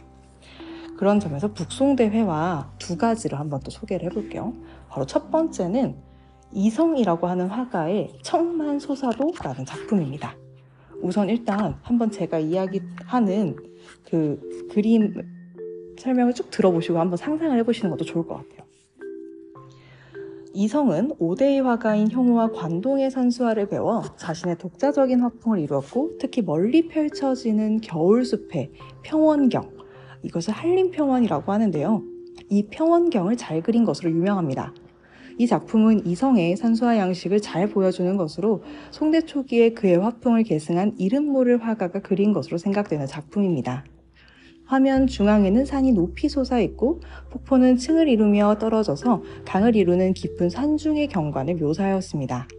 웅장하고 험준한 산이 이루는 북방산수와 특유의 구도의 단묵과 엷은 안개를 결합하여 균형감 있고 여유로운 산수와 양식을 이루어내고 있습니다. 풍부하고 다양한 먹색, 밀도 있는 경물의 묘사, 짜임새 있고 조화로운 화면 구성은 작품의 가치를 높여주며 수묵과 필법의 완벽한 조화는 화면의 안정감과 생동감을 만들어내줍니다. 화면상의 미묘한 변화를 이끌어내는 준선과 유려하고 탄력 있는 검은 먹선은 화면을 채우고 있는 산봉우리와 바위들의 자연스러운 묘사를 이루어내면서 입체감과 함께 파이고 깎인 바위 표면의 질감까지 나타냅니다. 나무 역시 잔가지 하나까지 세밀하게 그려졌으며 짧고 탄력 있는 붓질로 만든 해조묘의 가지는 생기를 불어넣습니다. 웅장한 산수의 느낌을 주는 그림이지만 자세히 살펴보면 섬세한 세부 묘사가 풍부합니다. 누각의 상륜부까지 그려진 사찰의 건물, 다리, 주막이 있는 산골마을의 전경과 사람들의 활동 모습 등이 세밀하게 묘사되어 있어 매우 질서 있고 분명하며 조화로운 자연경을 보여줍니다. 전경의 나무는 크고 짙게 표현하고 원곳의 나무는 작고 흐릿하게 하여 자연스럽게 원근감을 조성하였고 중경에 보이는 탑의 뒷부분을 밝게 처리하여 전후 관계를 선명하게 하고 단목을 사용하여 햇빛이 비치는 곳과 안개를 표현하므로 변화 있는 공간을 암시하는 산수화의 발전된 단계를 보여줍니다. 아, 이 청란소사도가 전칭작이었네요, 이성에. 근데 제가 왜 이성의 전칭작을 소개했을까? 제가 앞서서도 전칭작, 전칭작 이렇게 많이 얘기했는데, 이 전칭작이라고 하는 것은, 어, 그 사람이 진짜 그렸다라고 100% 확신할 수 없는데 그 사람의 양식으로 그려져서 그 사람이 그렸을 것으로 추정된다라는 뜻이에요. 그렇게 전해온다 하는 뜻이거든요. 그렇게 해서 이제 저희가 보통 전칭작을 표시할 때는 화가 이름 앞에 전이라고 하는 한자를 이제 쓰게 되어 있습니다. 지금도 여기 앞에서 교수님께서 쓰신 것처럼 이게 사실 어, 이성이라고 하는 사람이 그렸다고 보기에는 이제 워낙 이제 그림이 현존해 있는 상태가 너무 좋으니까 아마도 이제 그 작품의 화풍을 계승한 이름은 알 수 없지만 어쨌든 그걸 이모했거나 뭐 이제 그렇게 남아있는 거 아닐까 이렇게 생각을 한다는 거죠. 근데 이 전칭작들이 갖는 의미도 아주 중요한 게, 어, 보통은, 음, 그림이 현존하지 않은 상태에서 이제 추정만 해야 될 때, 어, 이런 작품들이 있으면, 어, 대체로 작품의 형식을 그대로 따라서 그리는 경우들이 많아요. 거의 약간 대피라는 수준처럼. 근데 이제 대필이라고 하는 것들은 또 연구가 더 되고 이제 또 그런 거 찾아봐야겠지만 저도 제가 학위 논문 쓸 때 대필 작품도 다룬 적이 있었어요. 근데 이제 왜냐면 그 화가의 작품을 확인할 수 없을 때 누군가 대필을 했던 작품이 남아있다고 하면 어쨌든 그 화가의 양식을 가급적 따라 그리려고 이제 애썼다라고 볼 수 있거든요. 그러니까 거의 사실 그 화가의 화풍이라고도 해도 틀리지 않은. 물론 대필이 많이 제작되는 그 현상에 대해서는 또 다르게 짚어봐야겠지만 대필이 주는 작품의 대필이라고 하는 그 작품이 연구에 있어서는 갖는 가치는 진적이 확인되지 않을 때 그 작품을 통해서 간접적으로 추론이 가능하다는 거죠. 근데 그 추론에 꽤나 실증적으로 사용된다는 걸 또 말할 수가 있어요. 이성의 전칭작도 사실 그런 맥락이고요. 이 청만소사도라고 하는 게 한자가 이제 맑을 청자에 그 이제 삼봉우리 할 때 그 만 그리고 이제 소사라고 하는 또 안개 소자에다가 절사 이렇게 이제 들어가 있는 거예요. 그래서 이제 대충 느낌이 맑은 산에 안개가 낀 산 그림, 뭐, 아, 그 절 그림, 약간 이렇게 이제 생각을 해볼 수가 있죠. 그래서 이게 그 특유의 구도라는 표현이 있는데, 이 북송대 산수화가 갖는 이제 특징 중에 하나가 모뉴멘탈이라고 이제 미국의 미술사학자들은 번역을 했었는데요. 기념비적이라고 써요. 우리가 보통 기념비라고 하면은, 어, 뭐, 광개토 대왕릉비 이런 거 상상하시면, 장수왕이 아버지 광개토 대왕을 기리는 목적으로 얼마나 멋진 비석을 세우고 싶겠어요. 기념비를 세우고 싶잖아요. 그러면은 엄청 웅장하고 엄청 크고 딱 한눈에 봐도 되게 와 장대하다 이런 느낌이 드는 비석 그게 이제 기념비잖아요.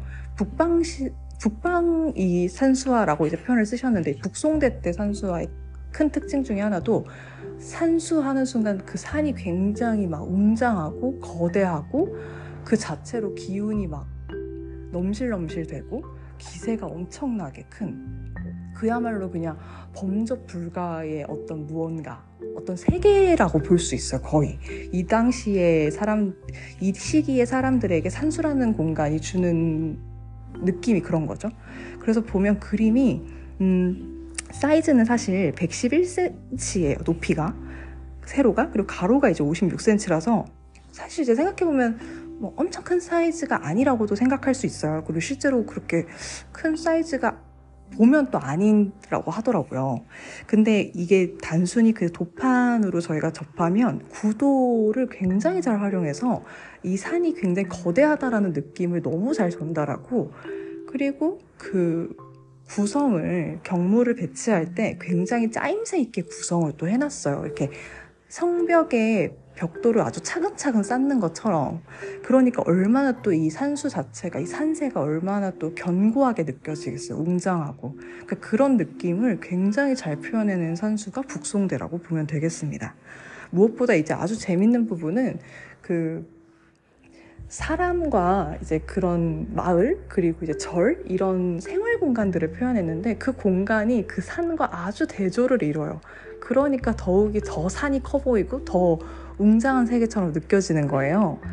이거는 이제 또 다른 얘기긴 합니다만 북송대의 산수화는 그 자연이 가지고 있는 기운과 어, 신운이라고 하는 표현을 하는데 이제 귀신 신자에 이제 기운 운자를 같이 쓰는 그 자연의 정신성과 그 기운을 그려내는 것을 굉장히 중요하게 생각했거든요.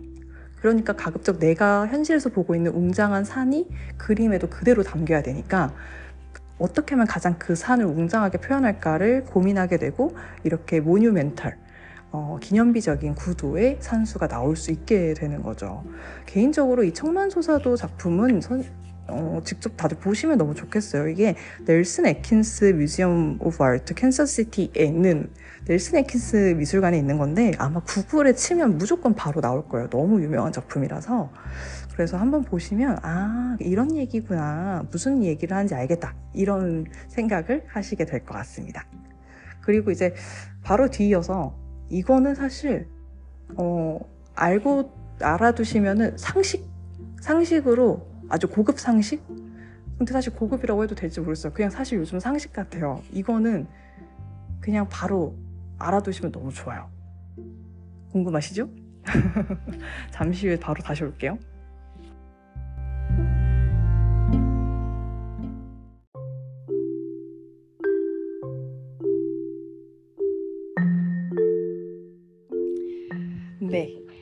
작품의 소개가 아주 끝이 없습니다. 저도 제가 인덱싱을 해놓고 작품이 이렇게 많을 거라고 상상도 못했는데 정말 소개해드려야 된다고 생각하는 중요한 작품들이 이렇게 많았나 봐요.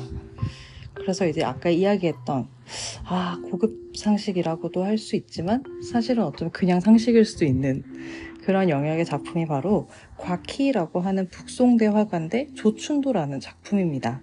이건 또 심지어 기년작이에요. 1072년이라는 시기에 그림이 그려졌어요. 기년작이라고 하는 건 이제 그때 연도에 그려진 작품이라는 이제 뜻인데 보통 이제 회화사에서 기년이 적혀 있는 작품을 만나기가 사실 쉽지가 않아요. 불화 같은 경우에는 이제 반드시 그 화기라는 걸 남기도록 하기 때문에 그림에 대한 기록을 이제 반드시 누가 시주를 해서 언제 그렸고 어떤 사람들이 이제 같이 합심해서 그렸다 뭐 이런 것들을 남기지만 사실 그림에서는 특히 이제 직업화가라든지 아니면 궁중화원, 궁중화가 이런 사람들은 어 그림을 감상하는 주문자가 딱 정해져 있기 때문에 본인이 그렸다라고 서명을 남기는 일이 그런 건 좀 있는데 이제 딱 언제 그렸다 이렇게 남기는 게 많지는 않긴 해요. 그래서 72년에 그렇게 조춘도 작품은 되게 중요하다고 볼 수 있고 그런 점에서 한번 이 작품에 대한 소개 글을 읽어보도록 하겠습니다. 북송대의 화원화가였던 곽희는 이성의 산수화를 배웠지만 여러 가지 화풍을 두루 섭렵하여 장점만을 취하였습니다. 그는 자연에 대한 예민한 감각으로 각 계절과 시간에 따라 변화하는 자연의 모습을 특색 있게 그려낸 것으로 유명하며 이성과 함께 이곽파 산수화 양식을 완성하여 후대 산수화에 많은 영향을 미쳤습니다.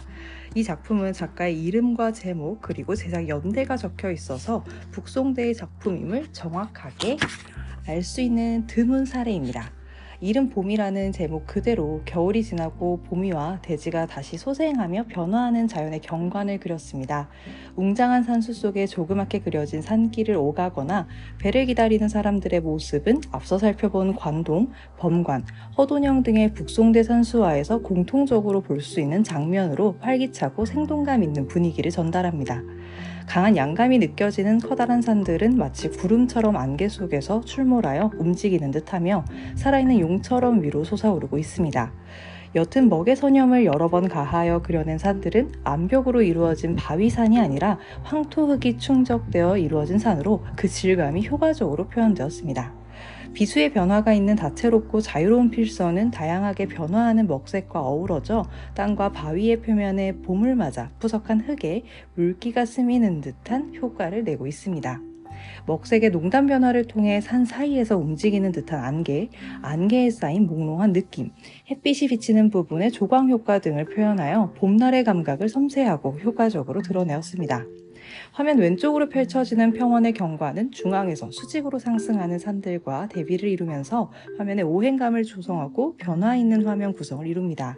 여러 가지 종류의 나무들, 계곡에 보이는 누각과 인물이 모두 섬세하게 표현되었고 특히 해조묘의 표현, 비스듬하게 솟은 바위 위에 두 그루 소나무 등은 후대 이곽파 산수화에 자주 등장하는 중요한 모티프가 되었습니다. 해조묘라고 하는 이제 기법의 이야기가 나왔어요. 이건 뭐냐면 어 이게 개 해 그 다음에 발톱조 이렇게 이제 쓰는 그 한자인데 나무의 잔가지를 그 꽂게 할 때 개예요. 어이. 그래서 이 개의 발톱처럼 묘사하는 나무까지 그리는 방법 중에 하나라고 하는데 이곽파라고 하는 용어가 아까 나왔어요. 그 이곽파 산수의 가장 대표적인 묘법 중에 하나로 생각하시면 되겠습니다. 거의 이제 제가 소개드리고 있는 작품들은 대체로 어, 후대 산수화에 많은 영향을 미쳤습니다. 라고 하는 구절들이 아마 반복적으로 나올 거예요. 왜냐면 그런 대표작들만 소개를 하기 때문에. 그래서 우리가 앞서서 이 전칭작이긴 했지만 청란소사도라고 하는 이성의 작품을 살폈거든요. 그 이성과 이 곽희는 북송대 하면은 아주 대표적인 화가로 손꼽히고 이들을 묶어, 묶어서 이곽이라고 해요. 이제 이성의 이, 곽희의 곽 이렇게. 그래서 뭐 약간 어, 김앤장 로펌처럼 그쵸 이엔 곽이라고 할 수 있겠죠 이성과 각희 이렇게 해서 이제 이곽파라고 하는데 이 이곽파가 주목되는 이유는 어, 북송대라고 하는 이 북송대의 수도가 이제 개봉이라고 하는 카이펑이라고 하는 곳이었는데 그 변경 그래서 이제 위치가 그 북경 근처긴 해요. 그래서 이제 만리장성 인근의 그 북경 쪽인데 아 이 지역이 참 재밌는 게 북송대 때부터 이제 사실 뭐 명대 때도 남경의 수도가 세워졌지만 바로 북경으로 옮겼고 청대에도 북경으로 그래서 이제 이때 북송대 때부터 이제 그 지역 일대에서 이제 수도가 좀 오랫동안 유지가 되는데 재밌게도 이 북송이 이제 금나라 때문에 밑으로 내려가거든요. 이만 항주 그쪽으로 이만과 항주는 같은 곳인데요. 어, 그쪽으로 이제 수도를 옮기면서 남송이 돼요. 그때 이제 그 북송의 수도라고 할 수 있는 그 개봉 자리를 당연히 이제 금나라가 먹겠죠. 그렇게 먹고 난 뒤에 그리고 이제 원나라가 이제 금을 또 멸망을 시킵니다. 남송이랑 짝짝꿍 해가지고 이 송이란 나라가 되게 재밌는 나라인데 어쨌든 그러면서 이제 그 금의 자리를 원이 차지하게 되고 이후에 원나라가 남송을 또 멸망을 시키죠. 그러면서 이제 원나라의 수도도 대도라고 하는 북경에 자리를 하게 되고 명나라 때 주원장이 난징의 수도를 세우지만 바로 뒤이어서 영락제가 북경으로 선도를 해서 북경이 계속 또 수도예요. 그리고 청대 때도 북경이 계속 수도가 됩니다. 그러니까 그 얘기 왜 자꾸 하냐 한다면 이 북송대 때 만들어진 회화 양식이 그 지역 일대의 그런 약간 산수 정경에 기반해서 이제 만들어진 양식인데 이후에 정보광조라고 해서 그 금나라의 여진족도 그렇고 원나라의 몽골족도 그렇고 이제 원래 중원이라고 하는 중국의 가장 어 뭐 정통이야라고 얘기하는 한족 이 아닌 거죠 민족이. 그러다 보니까 이제 유목 민족들이니까 어, 그 정착을 해서 살고 있는 그런 정착민족의 한족의 문화랑 좀 결이 많이 달라요. 근데 궁극적으로 이들이 통치해야 되는 게 한족이다 보니까 그 한족의 문화를 이해하고 거기에 맞춰서 자기들의 문화를 이제 대입하기도 하고 또 어, 좀 융화를 계속 해내, 해나가거든요. 근데 아무래도 이제 한족의 왕조들이 수립해둔, 그리고 이제 구축해놓은 문화가 워낙 이제 고quality니까, 거진 사실 그걸 따라가는 경향이 많죠. 제도적인 부분에서는 약간 이원적인 모습들이 나타나지만 두 가지 two, two, track을 쓰는 방식으로. 근데 이제 문화에서는 사실 거의 뭐 한쪽의 문화를 그대로 이제 답습하고 이제 따르는 모습들이 많이 보이는데 그 얘기인 즉슨 북송대 만들어진 회화 양식이 뭐 금대도 그렇고 원대도 그렇고 이후에 이제 명대, 뭐 청대까지 계승될 수밖에 없는 구조를 가지고 있는 거예요. 그리고 이 남송이라고 하는 나라가 생길 때 도망갈 때 1년 만에 거의 그 정강의 변이라고 하는 천도를 뭔가 계획해서 하는 게 아니라 거의 1년 만에 도망치듯이 겨우 나라가 살아서 도망간 거거든요. 그러니까 이제 사실 북송으로 있을 때 궁정에 소장됐던 작품들을 거의 못 갖고 왔다고 볼 수 있고 그걸 이제 그대로 금대와 원대의 계승이 계속됐고 또 우리는 원나라의 간섭을 아주 진하게 받았던 고려로서 어, 고려 왕조가 시작될 때 만났던 북송 그리고 고려 왕조가 망하는 그 시점에 있었던 원까지 계속해서 북송대 양식을 어, 받아들이고 접할 수밖에 없었다. 그 얘기는 결국 조선 초기까지 그 문화라는 게 무자르듯이 잘리는 게 아니다 보니까 연속성을 가지고 북송대의 양식이 계승될 수밖에 없는 상황이 자연스러웠다고 볼 수 있겠죠. 그래서 이 이성과 곽희라고 하는 이 두 인물의 그림 형식을 잘 알아두는 게 조선 초기 회화까지 이해하는데 아주 큰 도움이 된다고 할 수 있겠습니다. 신기하지 않나요? 저도 이걸 생각해 보니까 옛날에는 이걸 그냥 외웠는데 공부를 하다 보니까 이게 요즘 흐름으로 읽히더라고요. 그리고 아, 꽤 당연한 일이었네 이게 막 외워서 되는 게 아니라 뭐 약간 이런 생각을 조금은 하게 됩니다. 그리고 이제 대망이 이제 남송으로 넘어가요. 그 찌그러진 송이 이제 찌그러져서 이제 남송으로 내려가는데 정말 신기한 건 남송은 북송 때보다 힘도 약했는데 나라가 꽤 오래 갔어요. 그 이유는 창장강이 알짜 땅인 걸 뒤늦게 안 거죠. 강남 땅이 아주 금싸라기 땅인 거를 뒤늦게 알면서 그 창장강 양쯔강 일대에 이제 막 미국 생산이 엄청나게 잘 되고 뭐 물류 이런 것도 너무 잘 되니까 강이 워낙 많아서 그러니까 이제 어 이게 돈이 많이 흐르니까 나라에 나라가 쉽게 망하지가 않는 거예요. 그래서 남송이란 나라도 꽤 오래 지속이 됐습니다. 1125, 6, 27년에 이제 남송이 건국돼서 1279년에 남송이 망, 망할 거예요. 네, 1279년에 망하거든요. 나라가 꽤 오래 갔어요. 그래서 이때도 사실은 조금 주목되는 어, 작품이 또 두, 두 개가 있어요. 작품도 주목되지만 화가도 대표로 이제 이야기할 수 있는 두 명의 화가가 있는데 바로 어, 마원이라는 화, 화가와 하규라고 하는 화가입니다. 제가 이제 마원과 하규의 작품을 각각 하나씩 소개해드리면 아마 오늘 거는 끝날 것 같아요. 아, 아주 긴 시간 진짜 고생들 하고 계십니다, 지금. 그래도 마지막까지 송대는 마무리를 딱 짓고 넘어가야 다음에 원 완전 또 새로운 세상이거든요. 그럼 바로 마원의 작품을 한번 소개해 드릴게요. 제목은 산경춘행도라고 해서 경사진 이제 산에 이제 그 봄 산책을 나가는 그런 예. 한자는 그래요. 예. 기후 산에 이제 기운 이제 그런 약간 뭐랄까 오, 지름길 같은 그런 산에 어, 봄 산책을 나가는 그림 이런 뜻이라고 생각하시면 됩니다. 버드나무가 드리워진 강둑을 따라 한 선비가 소유하고 있습니다. 그림의 오른쪽 위에는 소매에 스치는 들꽃 춤을 절로 잘 추는데 사람 피의 산새들은 제대로 못 우는나 라는 제시가 적혀 있습니다. 이 글씨는 남송의 영종 황제가 쓴 것입니다. 선비의 뒤에는 악기를 든 시동이 따르고 길을 걷다가 날아가는 새를 바라보며 잠시 멈추어선 주인공은 수염을 만지며 시상에 잠긴 듯 합니다. 몇 개 안 되는 간략한 경물로 이루어진 그림은 봄날 한순간의 분위기를 절묘하게 포착해내었고 화폭에 등장하는 모든 경물은 시적 언어 이미지를 시각적으로 연상시키는 역할을 하여 시적의 표, 시정의 표, 시정을 표출합니다.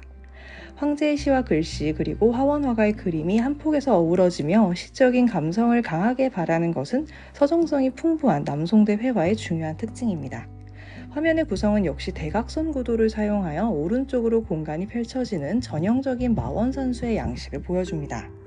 뒤쪽으로 능선만이 보이는 산은 옅은 먹의 선형으로 묘사하였고 화면 왼쪽 가장자리에서 교차하는 버드나무 기둥 왼쪽에서 뻗어나와 점점 가늘어지며 오른쪽으로 향하는 버드나무 가지는 마원의 개성적인 나무 그리는 법을 보여줍니다. 나무 기둥과 바위의 윤곽선에는 상당히 둔중한 필선이 사용되었지만 선배 의습선은 강하게 내리누른 붓을 살짝 치켜드는 정두서미법 을 사용하였고 약간 떨리는 듯하여 대상에 따라 다양한 필법을 구사하였음을 알 수 있습니다. 네, 이 삼경, 산경춘행도라고 하는 작품도 타이페이 고궁박물원에 있어요. 남송대 마원이 그렸고 이거는 작품 사이즈가 들어보시면 어잉? 하실 거예요. 27.4cm의 세로에 43.1cm의 가로입니다. 남송대 회화의 특징은 아까 북송대하고는 아주 달라지는데 그림의 크기가 일단 작아져요. 첫 번째는 그림의 크기가 아주 작아져요. 어, 남송대 사람들이 옹졸해졌나? 라고 생각하신다면 뭐 그럴 수도 있어요. 남송대 사람들이 아무래도 정복 왕조라고 하는 그뭐 거란족, 여진족, 뭐 몽골족 막 길이길이 날뛰고 있으니까 막 한족 입장에서는 아 일단 우린 좀 가만히 앉아 있어 볼까 이렇게 하면서 이제 그림이 작아졌을 수도 있지만 어, 그런 것도 있고 이 그림에서 추구하려고 하는 바 그리고 이 당시에 그 송대 문인들이 관심을 갖고 있던 부분이 더 이상 거대한 산수 자연이 아니라는 걸 또 말하기도 해요. 여기서는 이제 어, 우리가 앞서서 뭐 시를 그린 은거도 라고 하는 이제 계열을 하나 들었었잖아요. 근데 이때는 이제 시정이라고 하는 걸 이제 그려요. 시의라고 할 때는 그 시에 담겨 있는 뜻을 그린다라는 건데 시정이라고 하면 시에 담겨 있는 정서를 말합니다. 그러니까 어쩌면 시의는 약간 좀 차가운 이성에 가까운 느낌이면 시정은 굉장히 뜨거운 열정에 가까운 개념이라고 볼 수 있죠. 그래서 시에서 느껴지는 그 화자의 정서라든지 아니면은 어, 분위기 이런 거에 되게 이렇게 심취하고 몰입해서 막 감상하게 만드는 그런 게 이제 남송대에서 좀 중요하게 여겼던 부분이고 그게 그림에도 실제로 반영이 돼요. 그래서 이것도 작품을 구글 아트에서 충분히 검색하실 수 있는데 이 검색해서 보면 그 북송대 때는 꽤 그 균형을 맞춰서 화면 정중앙에 삼봉우리가 오게 배치를 해가지고 좌우에 대칭이 되는 듯한 그래서 굉장히 공간을 오밀조밀하게 잘 쓰고 있는데 남송대 때는 완전 달라져요. 그냥 그 사각형의 이제 한쪽 구석 모서리 구석탱이에다가 이렇게 쫙 몰아서 그리고 반대편은 여백으로 다 비워두거든요. 그러면서 그 광활하고 알 수 없는 안개에 쌓인 듯한 그런 공간감을 보여주면 주는 모습 그런 게 이제 굉장히 특징이고 거대한 자연을 그리는 것보다 그 자연 속에 인간이 어떤 감정을 느끼고 있는가를 표현하는 게 더 중요해서 인물이 되게 강조돼서 나타나는 것도 또 하나의 특징이라고 할 수 있습니다. 이 그림이 또 참 기가 막힌 게 그 이제 산경 춘행을 하고 있는 문사가 걸어가다가 이제 뭔가 경치를 보고 있어요. 근데 그, 그 문, 이 새가 앉아 있는 걸 보고 있는데 그 자리 옆에 기가 막히게 시가 쓰여 있거든요. 그러니까 어쩌면 이게 시정을 담아내는 그림이라는 말이 하필 또 이 문사가 보고 있는 시점에 시가 위치한 것도 되게 참 멋진 구성이라는 생각도 같이 듭니다. 그래서 이 작품도 나중에 한번 보시면 이게 되게 그래서 취향을 타요. 북송 스타일의 그림을 좋아하는 사람이 있고 남송 스타일의 그림을 좋아하는 사람이 있, 있는데 워낙 그림 스타일이 다르다 보니까 송은 송인데 어쩜 이렇게 달라질 수가 있지? 라는 생각이 들 정도로 굉장히 전, 전환이 굉장히 드라마틱합니다. 다음으로 소개해드릴 작품은 하규라고 하는 화가의 작품이고요. 하규의 작품은 계산처원도라고 하는 작품입니다. 아, 이거는 근데 제가 이제 소개드린 남송대 작품은 전반적으로 좀 작아요. 이렇게 말했는데 사실 얘는 작지 않아요. 엄청나게 긴 걸작인데 굉장히 어, 긴 횡권의 가로가 긴 두루마리 그림입니다. 근데 이 작품도 어, 크기는 굉장히 큰데 결국 앞서서 계속 말한 그 남송대의 그 특징에서 벗어나지는 않아요. 한번 들어보시죠. 하귀의 걸작으로 여겨지는 긴 두루마리 그림은 강남의 강소성과 절강성 일대의 수려한 경치를 수묵으로 그린 것입니다. 현재 시작과 끝부분이 없어진 상태며 낙관 또한 보이지 않지만 양식으로 보아 하귀의 산수화풍을 대표하는 작품입니다. 절벽과 바위산, 멀리 보이는 안개 낀 산봉우리, 광활한 강물이 번갈아 나타나며 이어지고 그 사이에는 갖가지의 건물과 인간의 다양한 모습이 점철되는 산수화를 장엄한 파노라마처럼 구성하였습니다.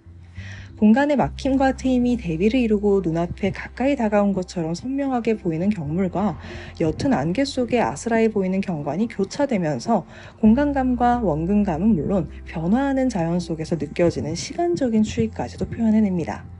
바위, 나무, 건물, 다리 등 경물의 형태는 다양하면서도 번잡한 느낌이 없어 명쾌한 느낌을 줍니다. 힘있고 견고하며 명료한 필선, 가장 짙은 검은색에서 옅은 회색에 이르는 다양한 먹색의 변화와 선염의 구사는 대가적인 면모를 보여줍니다. 이 그림에서 가장 눈에 띄는 것은 딱딱하고 각이 진 바위와 암산을 묘사한 부벽준의 사용입니다. 먹이 묻은 붓을 옆으로 기울여서 길게 혹은 짧게 당겨줌으로써 바위의 입체감과 질감을 나타내는 이 기법은 이당에 의해 시작되었으며 이러한 부벽주는 남송 산수화의 가장 대표적인 준법이 되었습니다. 하규는 부벽준을 둔중한 필치의 윤곽선과 함께 구사하거나 물기가 많은 먹의 선염과 함께 사용하여 금이 가고 거친 표면의 바위 형태를 더욱 효과적으로 그려내었습니다. 일부러 그런 건 아닌데요. 어, 하규의 계산청원도도 대북 고궁박물원인 네, 대만의 타이페이 고궁박물원에 소장되어 있는데 아 이거는 가로 길이만 무려 889.1cm입니다. 889.1cm. 어, 100cm인 사람이 거의 9명이 누울 수 있는 100cm인 사람은 물론 없겠지만 뭐 애기들 중에 100cm가 있을 수 있죠. 한 2학년, 초등학교 2, 3학년이면 100cm 될까요? 엄청나게 긴 장대한 파노라마의 그림이라는 말이 이해가 되실 거예요. 엄청 가로로 길어요. 근데 너무 신기한 건 이렇게 가로가 긴 그림에 산수와 그 산수 주변의 그 안개. 아, 이 남성계 그림의 안개 표현이 너무 기가 막힌데 그 막혀 있는 공간과 트여 있는 공간에 대한 대조가 아주 뚜렷하고 먹을 쓰지 않은 곳에 대한 대조도 굉장히 뚜렷해요. 그렇다고 뭐 그냥 흑백이냐? 그건 또 아니거든요. 그래서 이 이 목의 사용을 보면 참 기가 막히다는 생각이 너무 많이 들고 그 특히 이제 바위산을 묘사할 때 부벽이라 그래서 이 부자가 도끼 부자예요. 그래서 도끼로 이렇게 팍 찍은 것처럼 이렇게 단면이 이렇게 동강하고 날아간 것처럼 약간 그런 느낌으로 이제 그려내는 건데 붓을 이렇게 쓸어 내린 거거든요. 굉장히 날카롭게 느껴져요. 그게 그래서 단면이 엄청 날카롭게 느껴지는데 이게 또 참 신기한 게 그림을 보면 어, 안개가 없는 바위산은 굉장히 진하게 부벽이 처리가 돼요. 이렇게 먹을 쫙쫙 녹목으로 그은 거예요. 근데 약간 안개가 낀 거, 살짝 많이 낀 거, 안개가 완전 많이 낀 거, 이런 것을 같은 부벽을 썼는데 농도 조절을 기가 막히게 했어요. 그냥 근데 이게 부벽을 쓸 때 이 부벽의 맛이 어디서 나냐면 붓이 약간 이렇게 찍혀서 내려올 때 마지막에 약간 그 비어 있는 비백 같은 효과가 있거든요. 근데 그건 이제 먹을 먹이 연해서 생기는 효과가 아니라 그 먹이 마르면서 진할 때 이렇게 약간 붓이 갈리면서 나타나는 날카로움이에요. 근데 그거를 이 단목에서 구현을 해내고 있다는 거예요. 굉장히 담담한 회색 같은 먹이요. 근데 이때 당시에 먹이라는 게 무슨 우리 물감 뭐 이렇게 흰색 검은색 짜서 섞는 게 아니거든요. 그냥 그 먹이라고 하는 재료 하나 가지고 이걸 구현을 하는 거예요. 그러니까 얼마나 기가 막힌 기술이겠어요. 너무 장황하게 설명하나? 근데 이거를 사실 저도 처음에는 그림을 보면 그림이 뭐가 대단하다는 거야, 뭐가 좋다는 거야, 이렇게 저는 생각하고 봤거든요.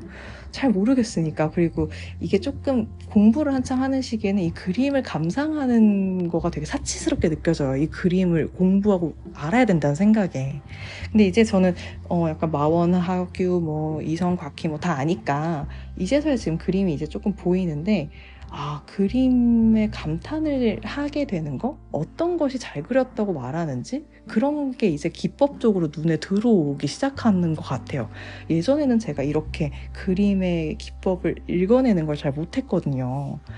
근데 지금은 이제 그런 게 이제 하나둘씩 보이니까, 아, 참, 그때 당시에 그 대체적으로 이제 화원 화가들이 많은데, 궁정 화원. 화원들이 많은데 아, 정말 대단한 화원들이 많았다 이런 생각을 또 한편으로 하게 됩니다. 그래서 음, 이 작품도 아까 그 마원의 작품과 마찬가지로 어, 뭐 붓을 굉장히 진하게 쓰고 엄청나게 막 강력한 산을 그게 바위산을 보여주지만 궁극적으로 결국 이 안개와 강한 어, 바위산과 좀 약간 이렇게 아득하게 멀어지는 습윤한 강을 함께 구현해내면서 그 대비도 대비인데 음, 결국은 결국은 이 물안개에 쌓여 있는 그 고즈넉한 바위 섬 같은 분위기를 아주 잘 연출해주고 있어요. 부벽이라고 하는 아주 강력한 약간 필 묘법 무법을 쓰고 있지만 결코 이 그림이 굉장히 강력 강렬하고 막 장엄하고 막 비장하고 막 엄청 아까 얘기한 모뉴멘탈적이 절대 모뉴멘탈적이지 않습니다. 이 작품을 보면 모뉴멘탈적 작업은 100cm 아니었는데도 굉장히 모뉴멘탈한 이미지를 주거든요. 근데 이거는 가로가 800m가 넘는데도 전혀 모뉴멘탈하지 않아요. 보고 있으면 약간 취하는 느낌이 들어요. 이 전경 자체에. 그래서 어, 이것도 타이페이에 있는 거다 보니까 여러분들께서 검색하시면은 무조건 만날 수 있는 작품입니다. 계산청원도라고 하는 작품인데요. 어, 이쯤 되니까 이제 취향이 좀 궁금해지긴 하네요. 사실 북송과 남송으로 넘어오면 이제 산수의 어떤 양식이랄까요? 같은 중국의 어떤 산, 물론 강, 북송 쪽 화북 지역의 산수랑 강남 지역의 산수 환경은 저, 완전 다르긴 해요. 사실 그래서 북송과 남송의 그 산수 양식의 차이는 결국 그 지형, 자연에 기반했다고도 막, 시작은 거기서 기반했다고 다들 얘기를 하거든요. 근데 이제 이 시기부터 재밌는 건 그래서 결국 우리가 산수라고 하는 하나의 그 어떤 주제를 가지고 그림을 그리는데 너무 다채롭게 나타나게 되는 거예요. 처음에는 자연이 다르게 생겨서 그런 거야 라고 했다가 이제 나중에는 어, 자연도 다른데 화가가 그리는 사람에 따라서 또 달라지네? 그리고 이제 화가가 자연에 기반해서 그릴 때랑 화가 자신한테 기반해서 그릴 때랑 다르네? 이러면서 이제 자꾸 이제 어, 변주가 되는 거죠. 그러면 이제 양식 이제 막 부채 살 펴지듯이 쫙 하고 펴지면서 이제 분명 시작은 두 갈래였는데 돌아보니 이제 거의 막 2천 갈래로 나눠져 있는 이제 그런 이제 회화사 전공자들이 이제 막 뜨악할 그런 경로들이 이제 나타나게 되고 그런 갈래들이 나타나고 더 이상 이제 그만 갈라져 막 이렇게 외치고 싶을 정도로 엄청 다양해진다고 할 수 있겠습니다. 오늘은 이제 사실 송대까지 하면서 딱 가장 대표적인 스타일들에 대해서 이야기를 많이 드린 것 같아요. 그리고 사실 그 외에도 소개를 드리고 싶은 작품이 엄청 많은데 아, 이걸 지금 제가 별 생각 없이 제가 좋아했던 걸 앞에서부터 했더니 엄청나게 많은 녹음을 중간에 제가 물을 몇 번을 마셨는지 모르겠고 중간에 좀 쉬다가 오기도 했어요. 이렇게 오래 녹음을 할 줄 몰라서 야 간만에 제가 또 장, 장고에 녹음본을 올리게 될 것 같은데 다음 시간에 이제 원대 회화를 하면서 이제 명청대로 넘어갈 때는 조금 더 한번 컴팩트하게 이야기를 또 정리를 해보면서 아 근데 그 여기도 참 작품이 좋은 게 많거든요. 중국 회화가 공부를 해보면 어쩌면 조선 한국 그림보다도 계보가 명확하고 성격이 뚜렷해서 그런지 공부하기에 굉장히 재밌는 부분이 있어요. 그리고 어, 이거는 뭐 아무 그건 없는데 진짜 좋은 그림이 너무 많아요. 중국 그림을 보면. 그래서 저는 그 당시에 조선이든 고려든 중국의 그림 양식을 사실 이제 전례받아서 따라 그리게 되는데 그게 사실 결코 저는 막 우리는 뭐 아류 저는 그렇게 생각하지 않는 게 안목이 굉장히 뛰어난 거예요. 중국에서 그림을 그릴 때 좋은 그림이라고 하는 것을 구별해내는 안목이 조선이 엄청나게 뛰어났다고 보면 될 것 같아요. 이런 계열의 화가 지금 여기서도 이제 좋다고 우리가 언급하는 그림들이 있잖아요. 제가 이야기 드린. 근데 이제 이렇게 선정이 될 때 이 그림이 이제 시초가 되었습니다. 그리고 후대의 양식의 뭐 기원이 되었습니다. 이 그림은 뭐 명품입니다. 이렇게 소개할 때는 이게 이제 미래에 와서 과거의 그림들을 역사적인 맥락에서 놓고 보니까 그게 참 좋구나라는 걸 우리가 알고 후수를 하는 거잖아요. 그 상황과 현상에 대해서. 근데 조선에서의 문사들은 동시대로 그 그림을 보는데 그게 좋은 걸 바로 알았다는 거거든요. 이곽파의 그림이 좋다는 거를 바로 알았던 거예요. 양식이 너무 예쁘고 그리고 양식이 전달하는 그 웅장함과 잘하면 이게 정치적이고 국가적인 그림을 그리는데 도움이 되겠다. 뭐 이렇게까지 발전시켜서 생각할 수 있었다는 거.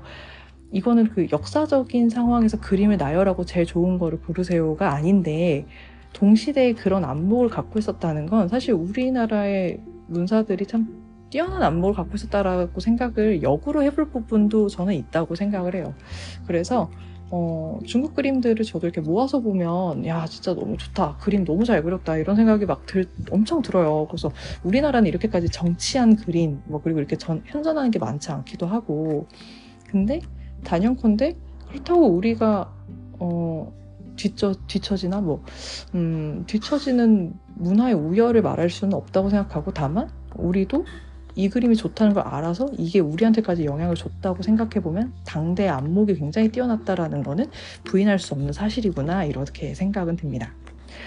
그래서 오늘 오늘 어, 생각보다 그렇게 긴 박은하 교수님 책이 좋아요. 그리고 무엇보다 박은하 교수님께서 문장이 너무 좋죠. 혹시 들으시면서 느끼셨는지 모르겠지만 이게 정말 한숨에 술술 읽혀서 박은하 교수님은 논문도 너무 한 번 읽으면 멈출 수 없는 교수님만의 그 세계관이 있는데 저는 그 세계관을 아주 아주 동, 공감하고 동조하고 좋아합니다. 그래서 어, 다음 시간에는 원대부터 명대, 청대까지 한번 또 이렇게 중국회화를 싹 훑는 시간을 한번 또 가져보도록 하겠습니다. 긴 시간 들어주셔서 감사합니다. 지금까지 문인이었습니다.